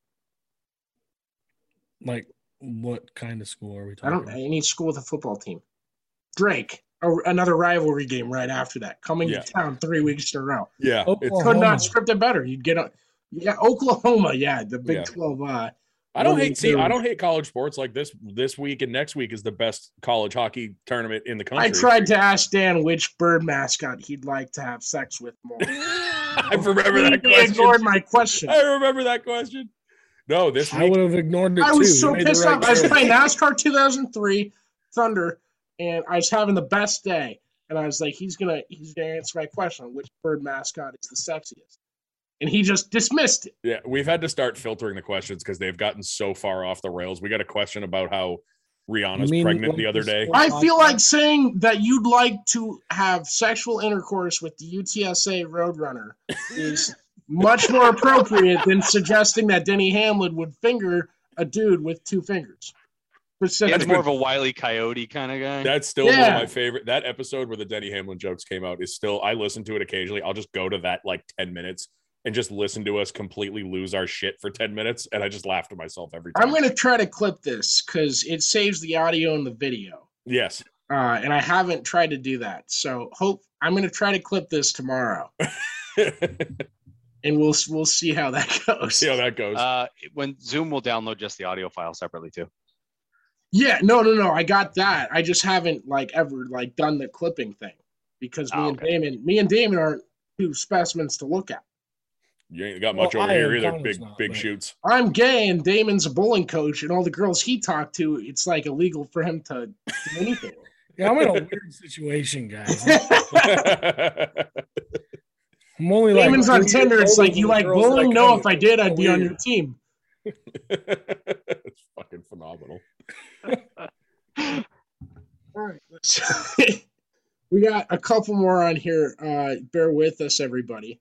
But most intriguing storyline, and we could do one for Cup and one for all three if you have a separate one. Either way. Most intriguing storyline going into the season? Yeah, like something that you would watch throughout the season. Last year, mine was like Bubba Wallace. And how he does. And I'd still say he's up there in my list of storylines, I guess. I think you can add to the... I got mine. You can that's not my most intriguing one this year. You could almost do that same story, with Bubba Wallace thought, but how's he going to do with Kurt as a teammate with that older mentor now? I think we talked about that. We're very intrigued to see how that works out. Yeah. How that dynamic works. Ty Dillon versus the world. Ty Dillon's front bumper versus everybody else. Exactly. Yeah. He made no friends already. You could, and it's just going to get worse. You could make a 30-second argument that if Floyd Mayweather's team shows up at Daytona, it's the biggest storyline. I'm still saying it. I don't believe it until I see that car sitting on pit road at Daytona. I don't like. Ever since that Conor McGregor Mayweather fight, I hate the guy. Yeah, I got yelled at. Dave Moody yelled at me on Twitter the other day because I made it a Floyd Mayweather can't read joke, and he didn't understand what I was getting at. I listened to the whole part, and I was pissed that I didn't see the tweet today. Yeah, I just you want to talk about backpedaling real fast? I was like, yeah, I'm not that's not a tree I'm barking up. I don't want the smoke. I feel like it could be kind of contentious. Me joking about your reading ability. Yeah, when you're when you're punching dudes for a living. I feel like having CTE and forgetting what letters are is a decent thing. Turning your head around and trying to get someone to punch you in the back of the head to get disqualified in a fight that's supposed to set world records is exactly what caused TikTok stars to go into the fighting business. Exactly. I don't know. I've gotten my rants in tonight, Damon. Yeah, you're really good. We're bringing the rants out in you. I feel like Damon keeps you grounded on a normal night, and we're just here. You got numbered now. Well, I was a Manny Pac fan forever, so I just can't stand. I only liked McGregor because he shares a first name with me and threw water bottles at that. I thought that was the dumbest fucking shit, and I was like, this guy rocks. I mean, intriguing storyline. Obviously, you can go with the car. I mean, that's going to be something we'll be watching all year. But that's the easy one. You know, that's everyone's going to be saying that. I do like you. I don't like, think I just, I'll be watching it all year. I'm just watching to see if it shows up at Daytona. Yeah. Oh no, I mean like the new car in general. Like I'm saying, that's a storyline we're going to be watching all year. Is, every single week is how's it going to react to this track? How's it going to? I mean, we're going to until we start going to tracks for the second time. It's going to be, oh, what's it going to do now? What's it going to do now? Every week's going to be the same fucking thing over and over and over again. Our betting picks are going to get very pretentious as well. Yeah. Yeah. I think to play off of that, the storyline that I've got is like, is it going to be the ultimate equalizer that they said it was going to be? Like, are the middle of the road teams going to be able to compete with the upper teams, or is it still going to be the upper teams always take the I thought we saw so many fucking hot takes this weekend of like, oh hey, this team's competing, this team's doing this. I'm like, we're on the shortest track ever. You can't take this weekend. That is the equalizer. It's the same as dirt. It's the same as if you race them on ice with chains on the tires. We're not gonna know until Fontana, because even Daytona, anybody can go win Daytona. Look at McDowell last year. I mean, he's always good at plate races, but Daytona is an equalizer in itself because everybody's got a shot. I think when we get into the Fontana, Phoenix, that Vegas, the West Coast swing, where we get into those handling tracks, that's when we're actually going to be able to say, okay, this is what it looks like. Like we're still 3 weeks away from even knowing if this thing is going to be an equalizer or not. But the teams to watch are going to be the Spires, the Rick Wares, the Front Row, Motorsports. I'd even throw Childress in there. Childress, you know. Trackhouse. Yep. I'm really excited. There was an acceleration deficiency with Ryan Preece and the Spire cars, both of them. There was something, Now Cody Ware had it figured out, and I don't know if that's I don't personally, and you can if you want. It's not offending me.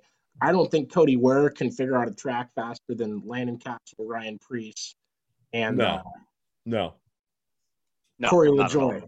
I think Ryan Preece is on a different level than the Cody Wares, and that's what I thought, dude. If I bet him to win the race after, or I would have picked him to win the race before I filmed my video. Yeah. So I usually do that 3-pick thing. Yeah. Daytona, I do 10. Daytona, I pick 10 guys, and all of them half the field at Daytona. So when the other half racks out, all right, hey, listen to this: you have 40 cars, you pick 10 of them, you have a 25% chance to win. Yeah. And you make money on all the picks. That's what I try to do at Daytona. And Talladega. And Talladega the second time. And Daytona the other time. Yeah. And New Atlanta this season.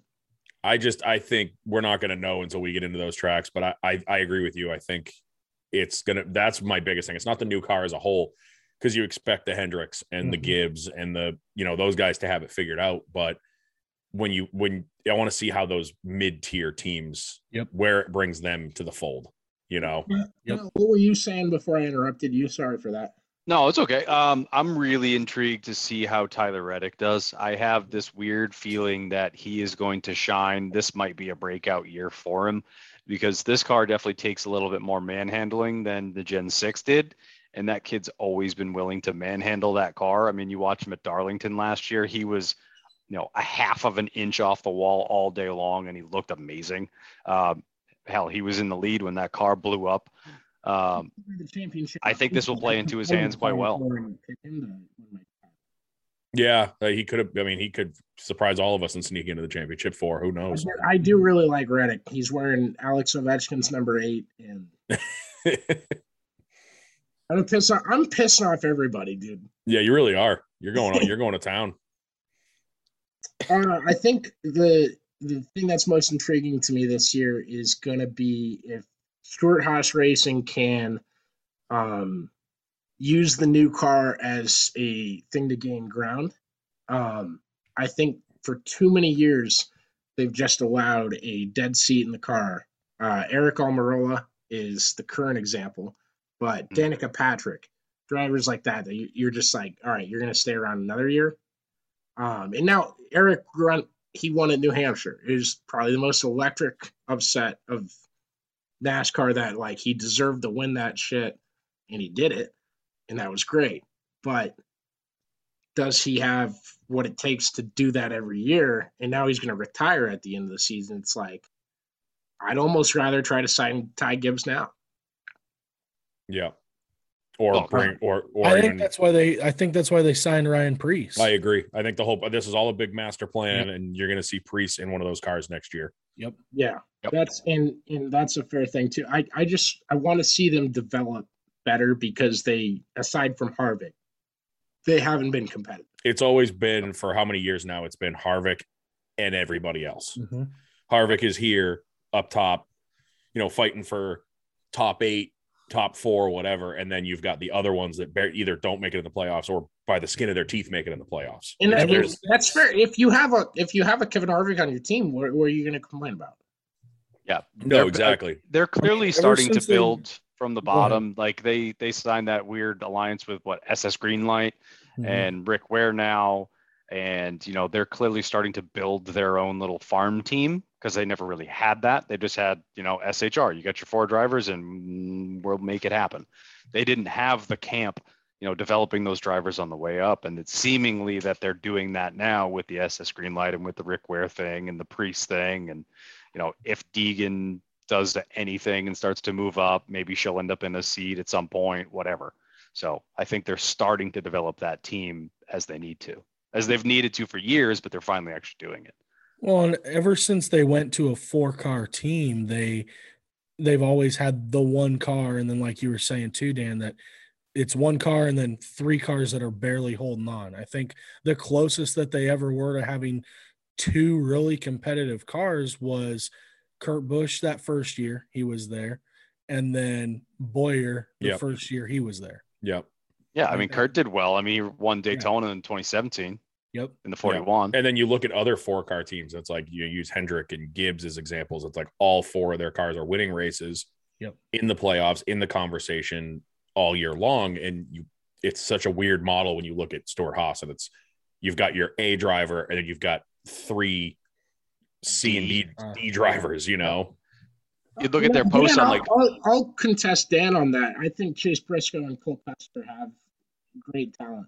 I think Briscoe does. I agree with Briscoe. I think Briscoe does. Custer, just something. Kyle talked about this week, that there's just something about Custer. He just never wowed me. I mean, I don't know the kid's past. I don't know. Well, that's fair. I have a good story for you. If I can drag my dad into the Pocono, that'd be hilarious. Oh God, in the same way. I don't know what the sleeping situation will be like. My dad has never been more mad at me for 2 times. When I was a kid, he was a Dale Earnhardt fan, and I saw Jeff Gordon's rainbow car, and I fucking loved it. I should have known I was gay right at that moment. It created a wedge in my mom and his marriage. It was demoralizing for the household for about a year. And he finally got over it, but then he got pissed at me for saying that Cole Custer stole the win that he has because the other 4 cars just ran into each other.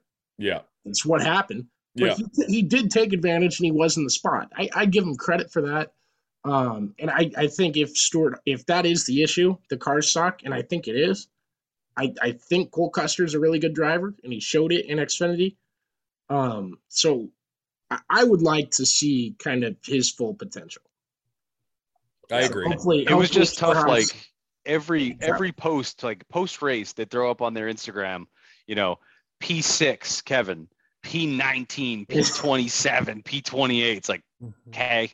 Okay. Now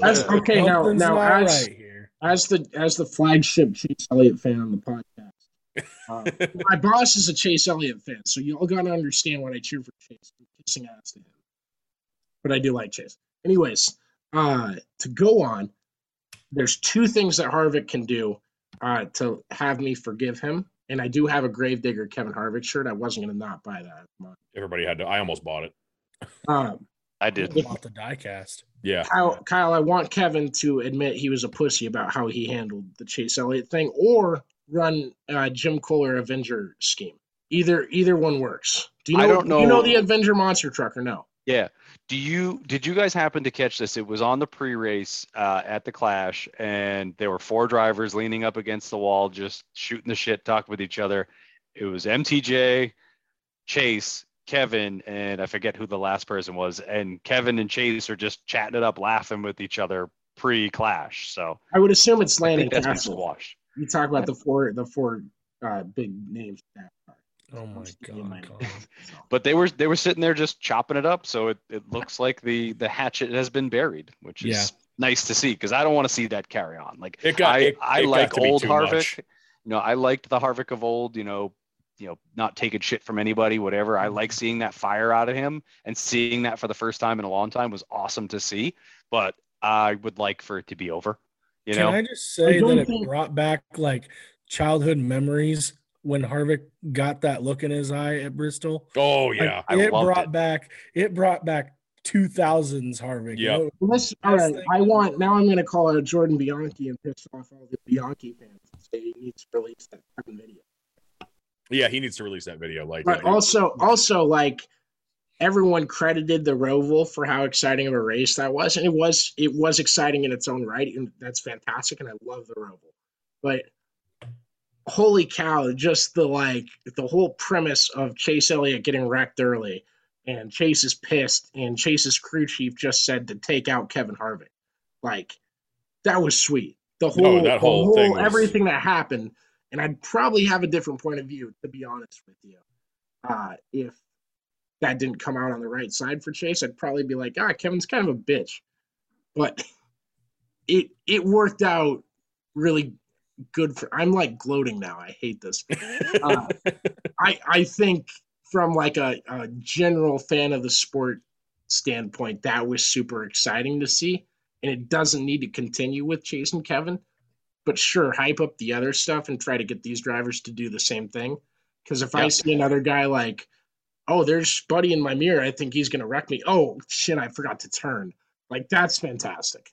Yeah, I mean, just the rivalry storylines are always great for the sport. I don't care who's winning, who's losing in those storylines. It's great for the sport. It gives them a reason to hype it up. It's something to talk about. It puts more eyes on everybody. I think it's nothing but beneficial for the most part. At a certain point, it can go too far. It's like, all right, we got to sit you guys down. That's enough.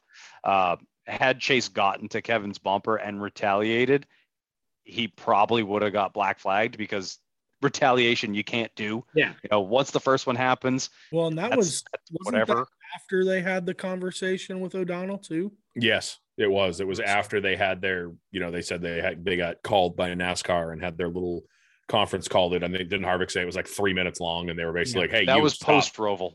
Was that post? I thought it was pre. I thought it was pre Roval. That was Wednesday after the Roval. Oh, okay. They were like, "That's enough." Okay, I thought it was pre Roval. Bristol happened, then the Roval happened, and then O'Donnell sat him down, was like, "Game over." It stopped. I bet you they did a shotgun race and Chase won. He said, "Okay, he won." You clearly love Chase. You drink Michelob Ultras, so you know. I was doing that in hopes of staying a little sober for this podcast. Yeah, that didn't work. I stayed doing good, and neither. It's cute. I got a water right here too. Dan, your podcast partner's calling me cute. I think he's married, but he's not. Trust me. No. Trust me, he's not. He has a girlfriend. So yeah. Anyways. Shoot, there's so many layers I could go into. We could go 2 more hours. Kyle, blink twice if you're in danger. And you're at home. He's coming on to me. No, I'm not talking. Oh, trust me, I'm not talking about you. I'm talking about the other half. All right, I have 2 more things written down. So the first one is Underdog Breakout, and it kind of relates to my storyline thing. And if you guys didn't go on your storyline, go for it. My breakout, I'm going with Tyler Reddick for sure. No, like I've seen this kid, you know, show signs of, you know, awesomeness, for lack of better terms. He's been so close so many times. Obviously, he ran into that issue at the Clash, but I think just he's got a lot of talent, and I think that this might be his year to at least get one and be in the conversation, you know, a half dozen other times. So that's where I'm going. Yeah, no, I agree with that. I agree.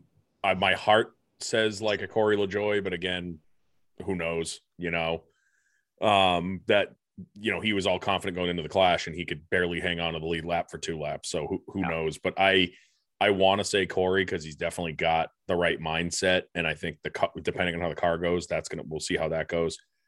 Aside from that, though, it wouldn't really be a breakout because it's Brad Keselowski, but with a new team, I think they're going to surprise some people in the sense of that people are going to look at them and say, oh, it's a brand new team. They're not going to do anything.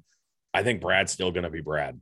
And I'm not a big Brad Keselowski fan, but I can see that happening. Like I have him in, I think I had him in my final 16 on our episode we talked about. I said, I would hope he did. Yeah. I think he at least gets a win in that car. I think it's not as much a breakout in the sense of an underdog, but I think it's a breakout in the sense of he's going to do more than people think with a brand new car.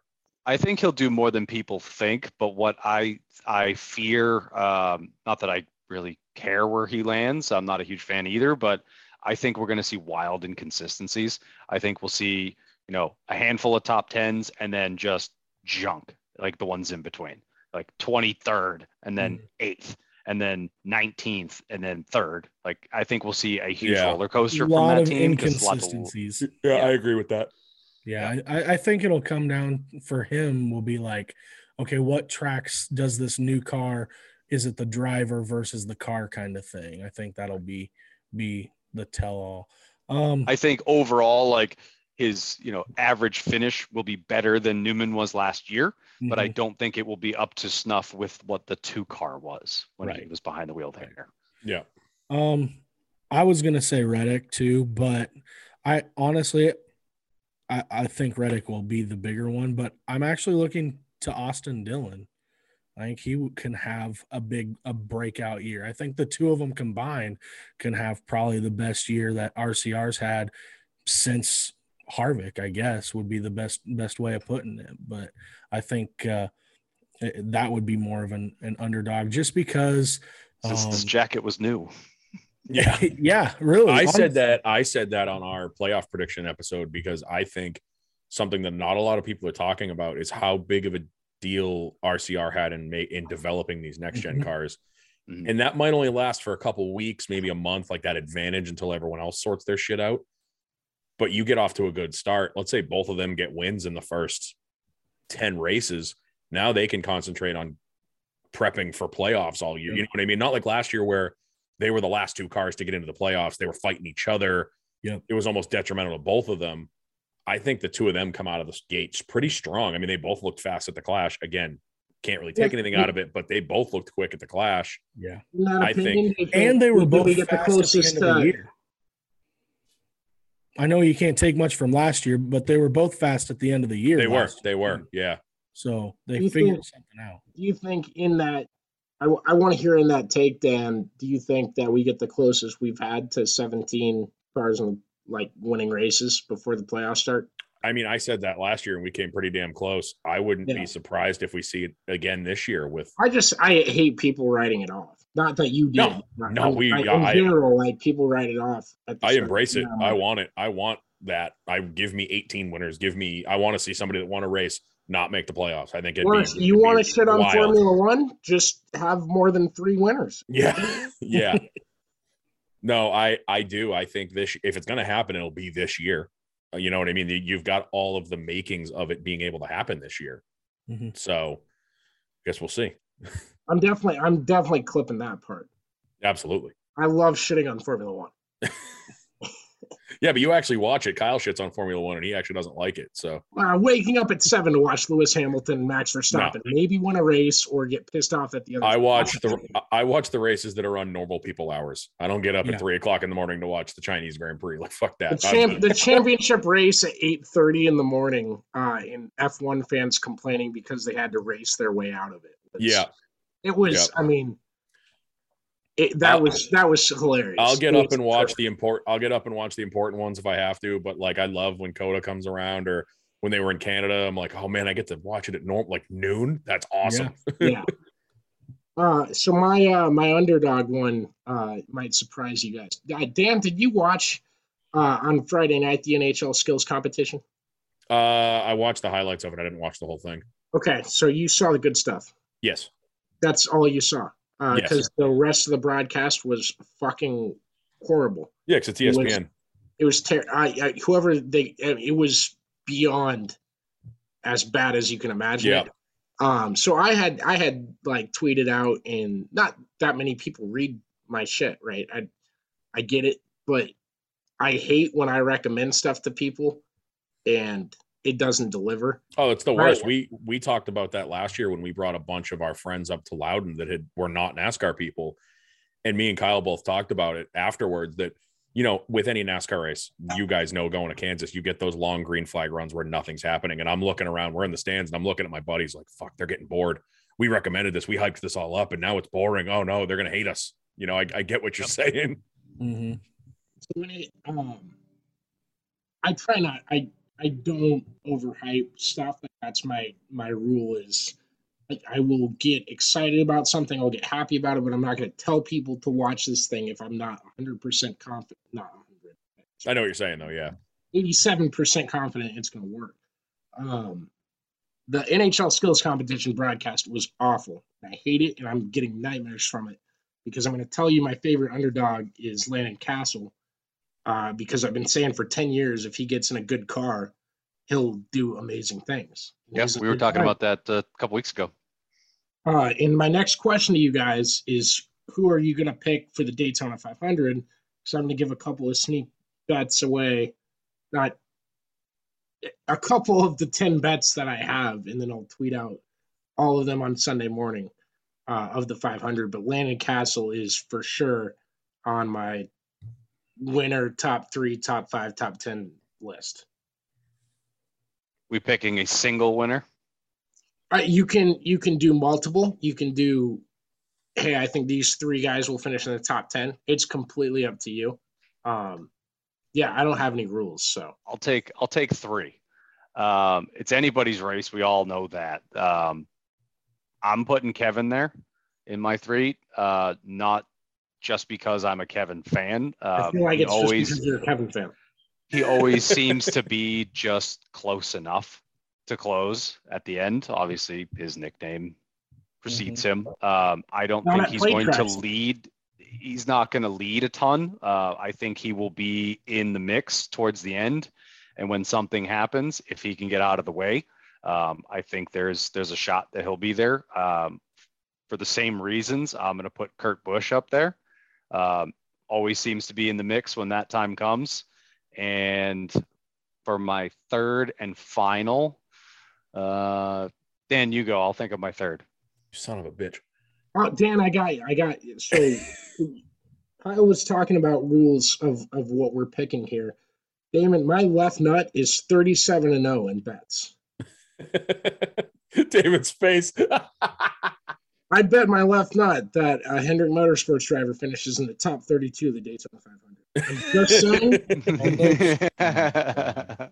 Oh, that's great. I think I actually agree with Kyle on Kurt Busch. I think that those 2311 cars looked really good at the plate track. We call them plate tracks, whatever they are, the super speedways last year. So I think you can definitely count Kurt Busch to be up there. I hate to say it. You know, how many friggin' 500s did Denny win in a row? He knows how to get around that place. I think Denny will be there. And it's like we said, it's anybody's. I mean, you could just throw shit at the wall and one of them's going to be right. You know, look at last year. It's if you would have told me coming out of turn 2 that Michael McDowell was going to win, I would have called you a fucking liar, you know? So I still think it's dumb everyone calls them. Yeah, yeah. I'm not biting on the Michael McDowell hype. He won't be on my list. So no. And talk about the Paul Menard of NASCAR. That guy could go up into the podium and like just make like a balls pun or a nut joke, something stupid, and it would have gotten him 17 times more traction than he got. Yeah, winning the Daytona 500. He was incredibly boring, in my opinion. He's McJesus. He's McJesus. I want to like him. I do. But he took Landon Castle's car, and I'm still pissed about that. I will go to bat for anyone from Iowa. Joey Gase might look slow to you on the racetrack. Let me tell you, he has a very nice-looking son, very beautiful kid. You cannot make fun of his kid. That's one line you can't cross. And Joey Gase, good-looking family. They're all right in my book. Go ahead, Damon. All right, I'll go now. I just want to make sure this got off the rails enough at the end. But no, the diehard fans that listen all the way through are getting a treat. Yeah. I actually kind of like William Byron almost as a my front runner favorite kind of person. That's your favorite? For the simple fact that he runs well at Daytona when he doesn't get wrecked by Stenhouse. And he hasn't been banned on iRacing yet, so he's got an upper hand on a lot of his competition. Oh, my goodness. Mostly his teammate, but he. I think he's good now. I do like Byron. Runs well at Daytona, and he's won there. I mean, so that's helpful. I think Brad is going to have a good run at Daytona.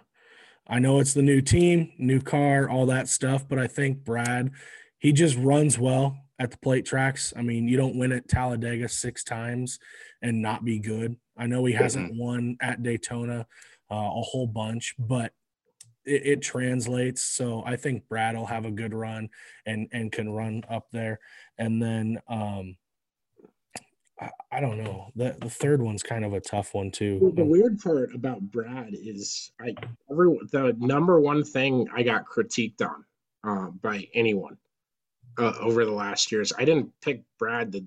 I didn't bet on Brad at all at any of the plate tracks. And he is a very good super speedway racer, probably better than the guys I'm picking. And there's like a weird thing with me. It's like, I got to have the mojo. And that's like, when I wake up on Sunday, it's like, I get a feeling. It's like, I think this guy's going to win today. Usually when it's not Kyle Larson and I say, I'm definitely not putting any money on Kyle Larson today, he wins. So I think for my third one, I'm going to go with Blaney. Runs well, super speedways always. He's always at the front, finds his way to the front. Huh? I said cute face. I was just adding here. In case anyone thinks I'm too big of a Chase Elliott fan, I want them to know that. But, Blaney gets to pick his best friend. He might as well be. Well, he's not. Yeah. Ricky Stenhouse is one of my best friends, too. Yeah, they talk all the time. We do. But I do like Blaney. He's got that Dale Jr. mentality of, be on the offense at all times on the super speedways. You'd rather be leading than hanging out where the shit show happens. Exactly. Yeah. So I think that's why he's got a really good shot for this year. I'm just super happy that I didn't interrupt Damon and let him talk for 45 seconds then to say my story afterwards, because I usually just interrupt him. Damon, I was bored today. I was listening back to our podcast before I turned on Circle Jerks, of course. I was like such in a mix today. I was like, I think I'm gonna just listen to our podcast we recorded. And then I figured out, I'm like, I have 2-3 hour long podcasts to listen to. Like, this is stupid. Why am I doing this? But anyways, I interrupt Damon at the worst times.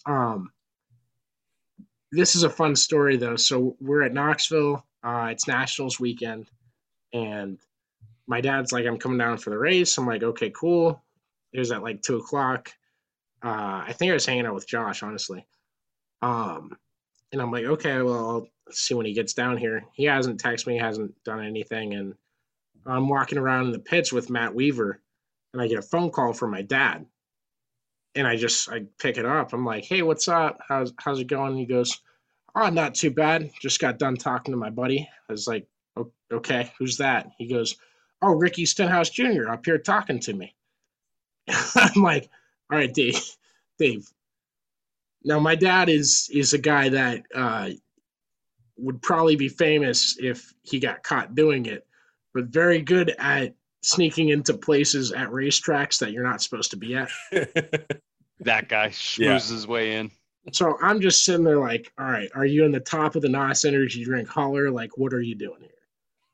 And he's like, oh, no, we're in the hospitality suite.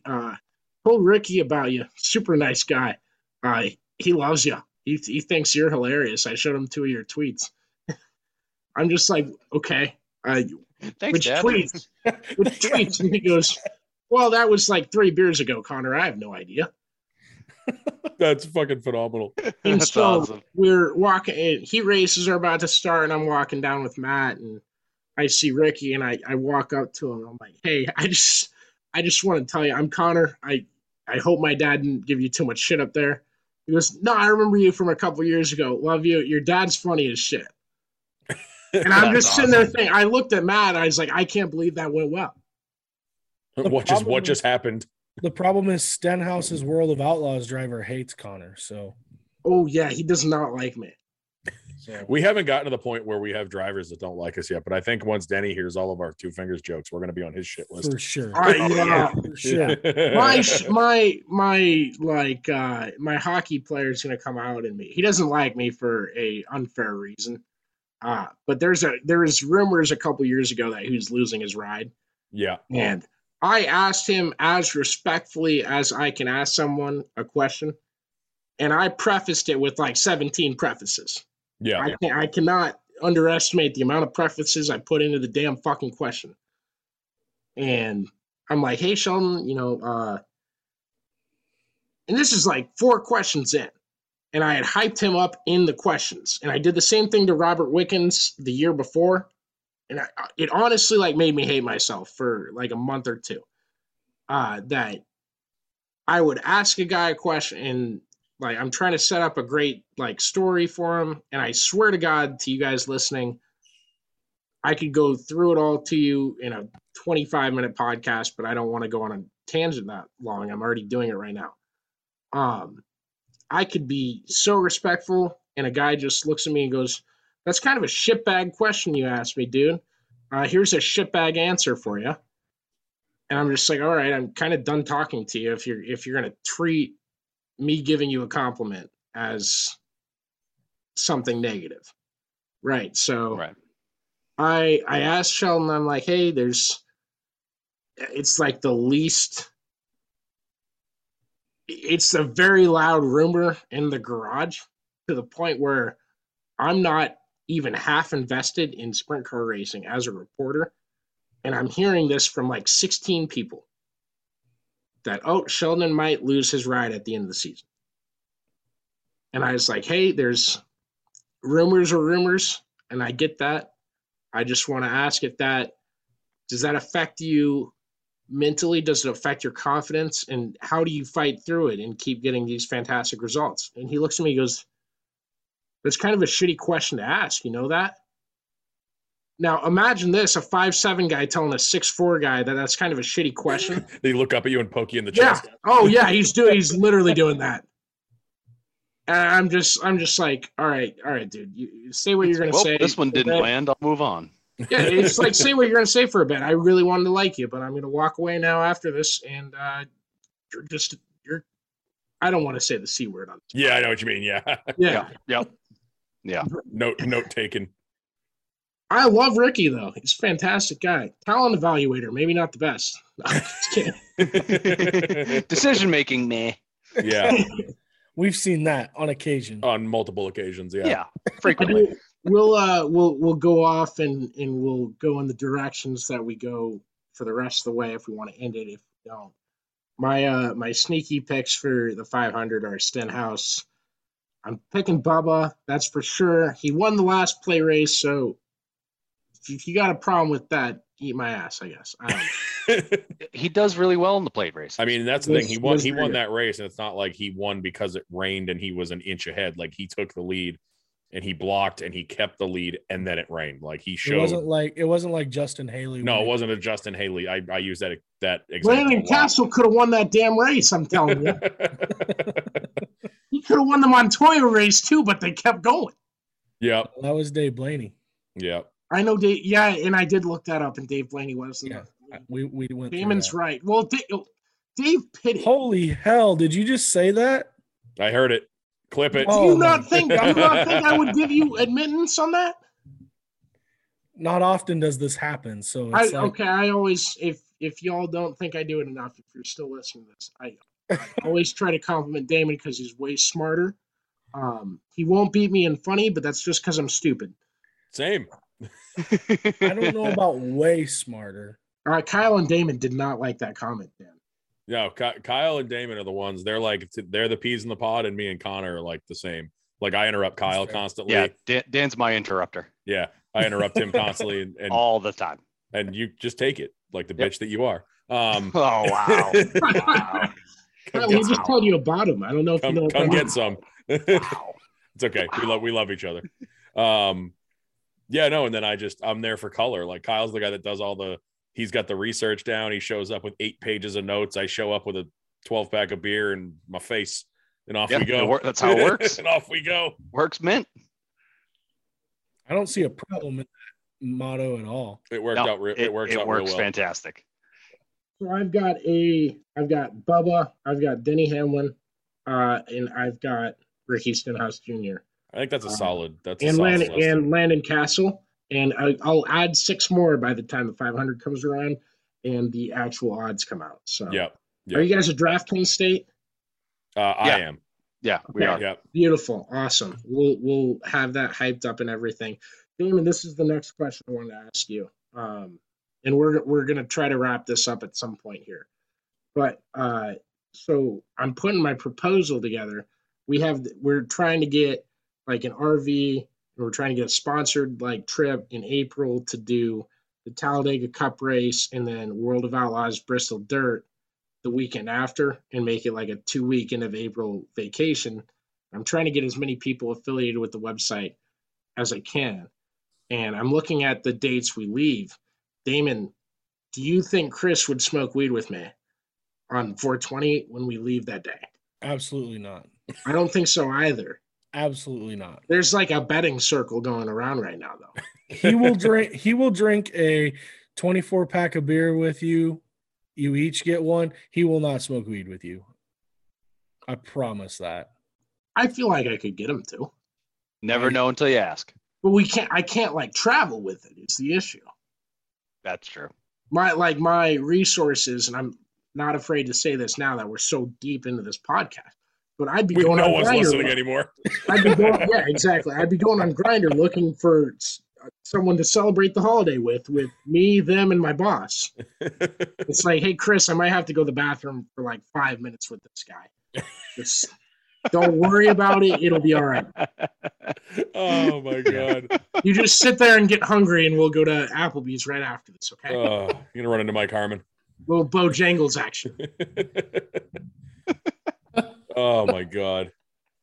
Oh, it's awesome. Damon, I don't think I'm going to cut this part. No one's listening all the way through this. If you get called out on this, at least you know somebody made it this far. That's actually, this is a good test, Dan. Because if somebody listens this far, they deserve it. This is going to be like the in middle school where it's like, where they check if you read the directions, like read the directions. And then it says like, go to the last question. And then everybody does the test and the teacher's like, fuck all of you. You didn't have to do it. 100 question test. And you did. So one of my teachers did that in elementary school. And one of the directions on there was to get on top of your desk. And every kid started standing on top of their desk until 2 kids just fell off, completely toppled the desk. And we're just looking around like, what the fuck? Like, this was a really dumb exercise. You shouldn't have trusted us with it. This was a mistake. Oh, shit. All right, well, I'm at least going to stop the recording. Thank you guys for listening. Enjoy the Daytona 500. Shoot, we're there. It's the season. Thank you for having us. Yeah, thanks for having us, guys. Appreciate you guys for coming on. This was fantastic. We'll do it again sometime. Yeah, absolutely. Anytime.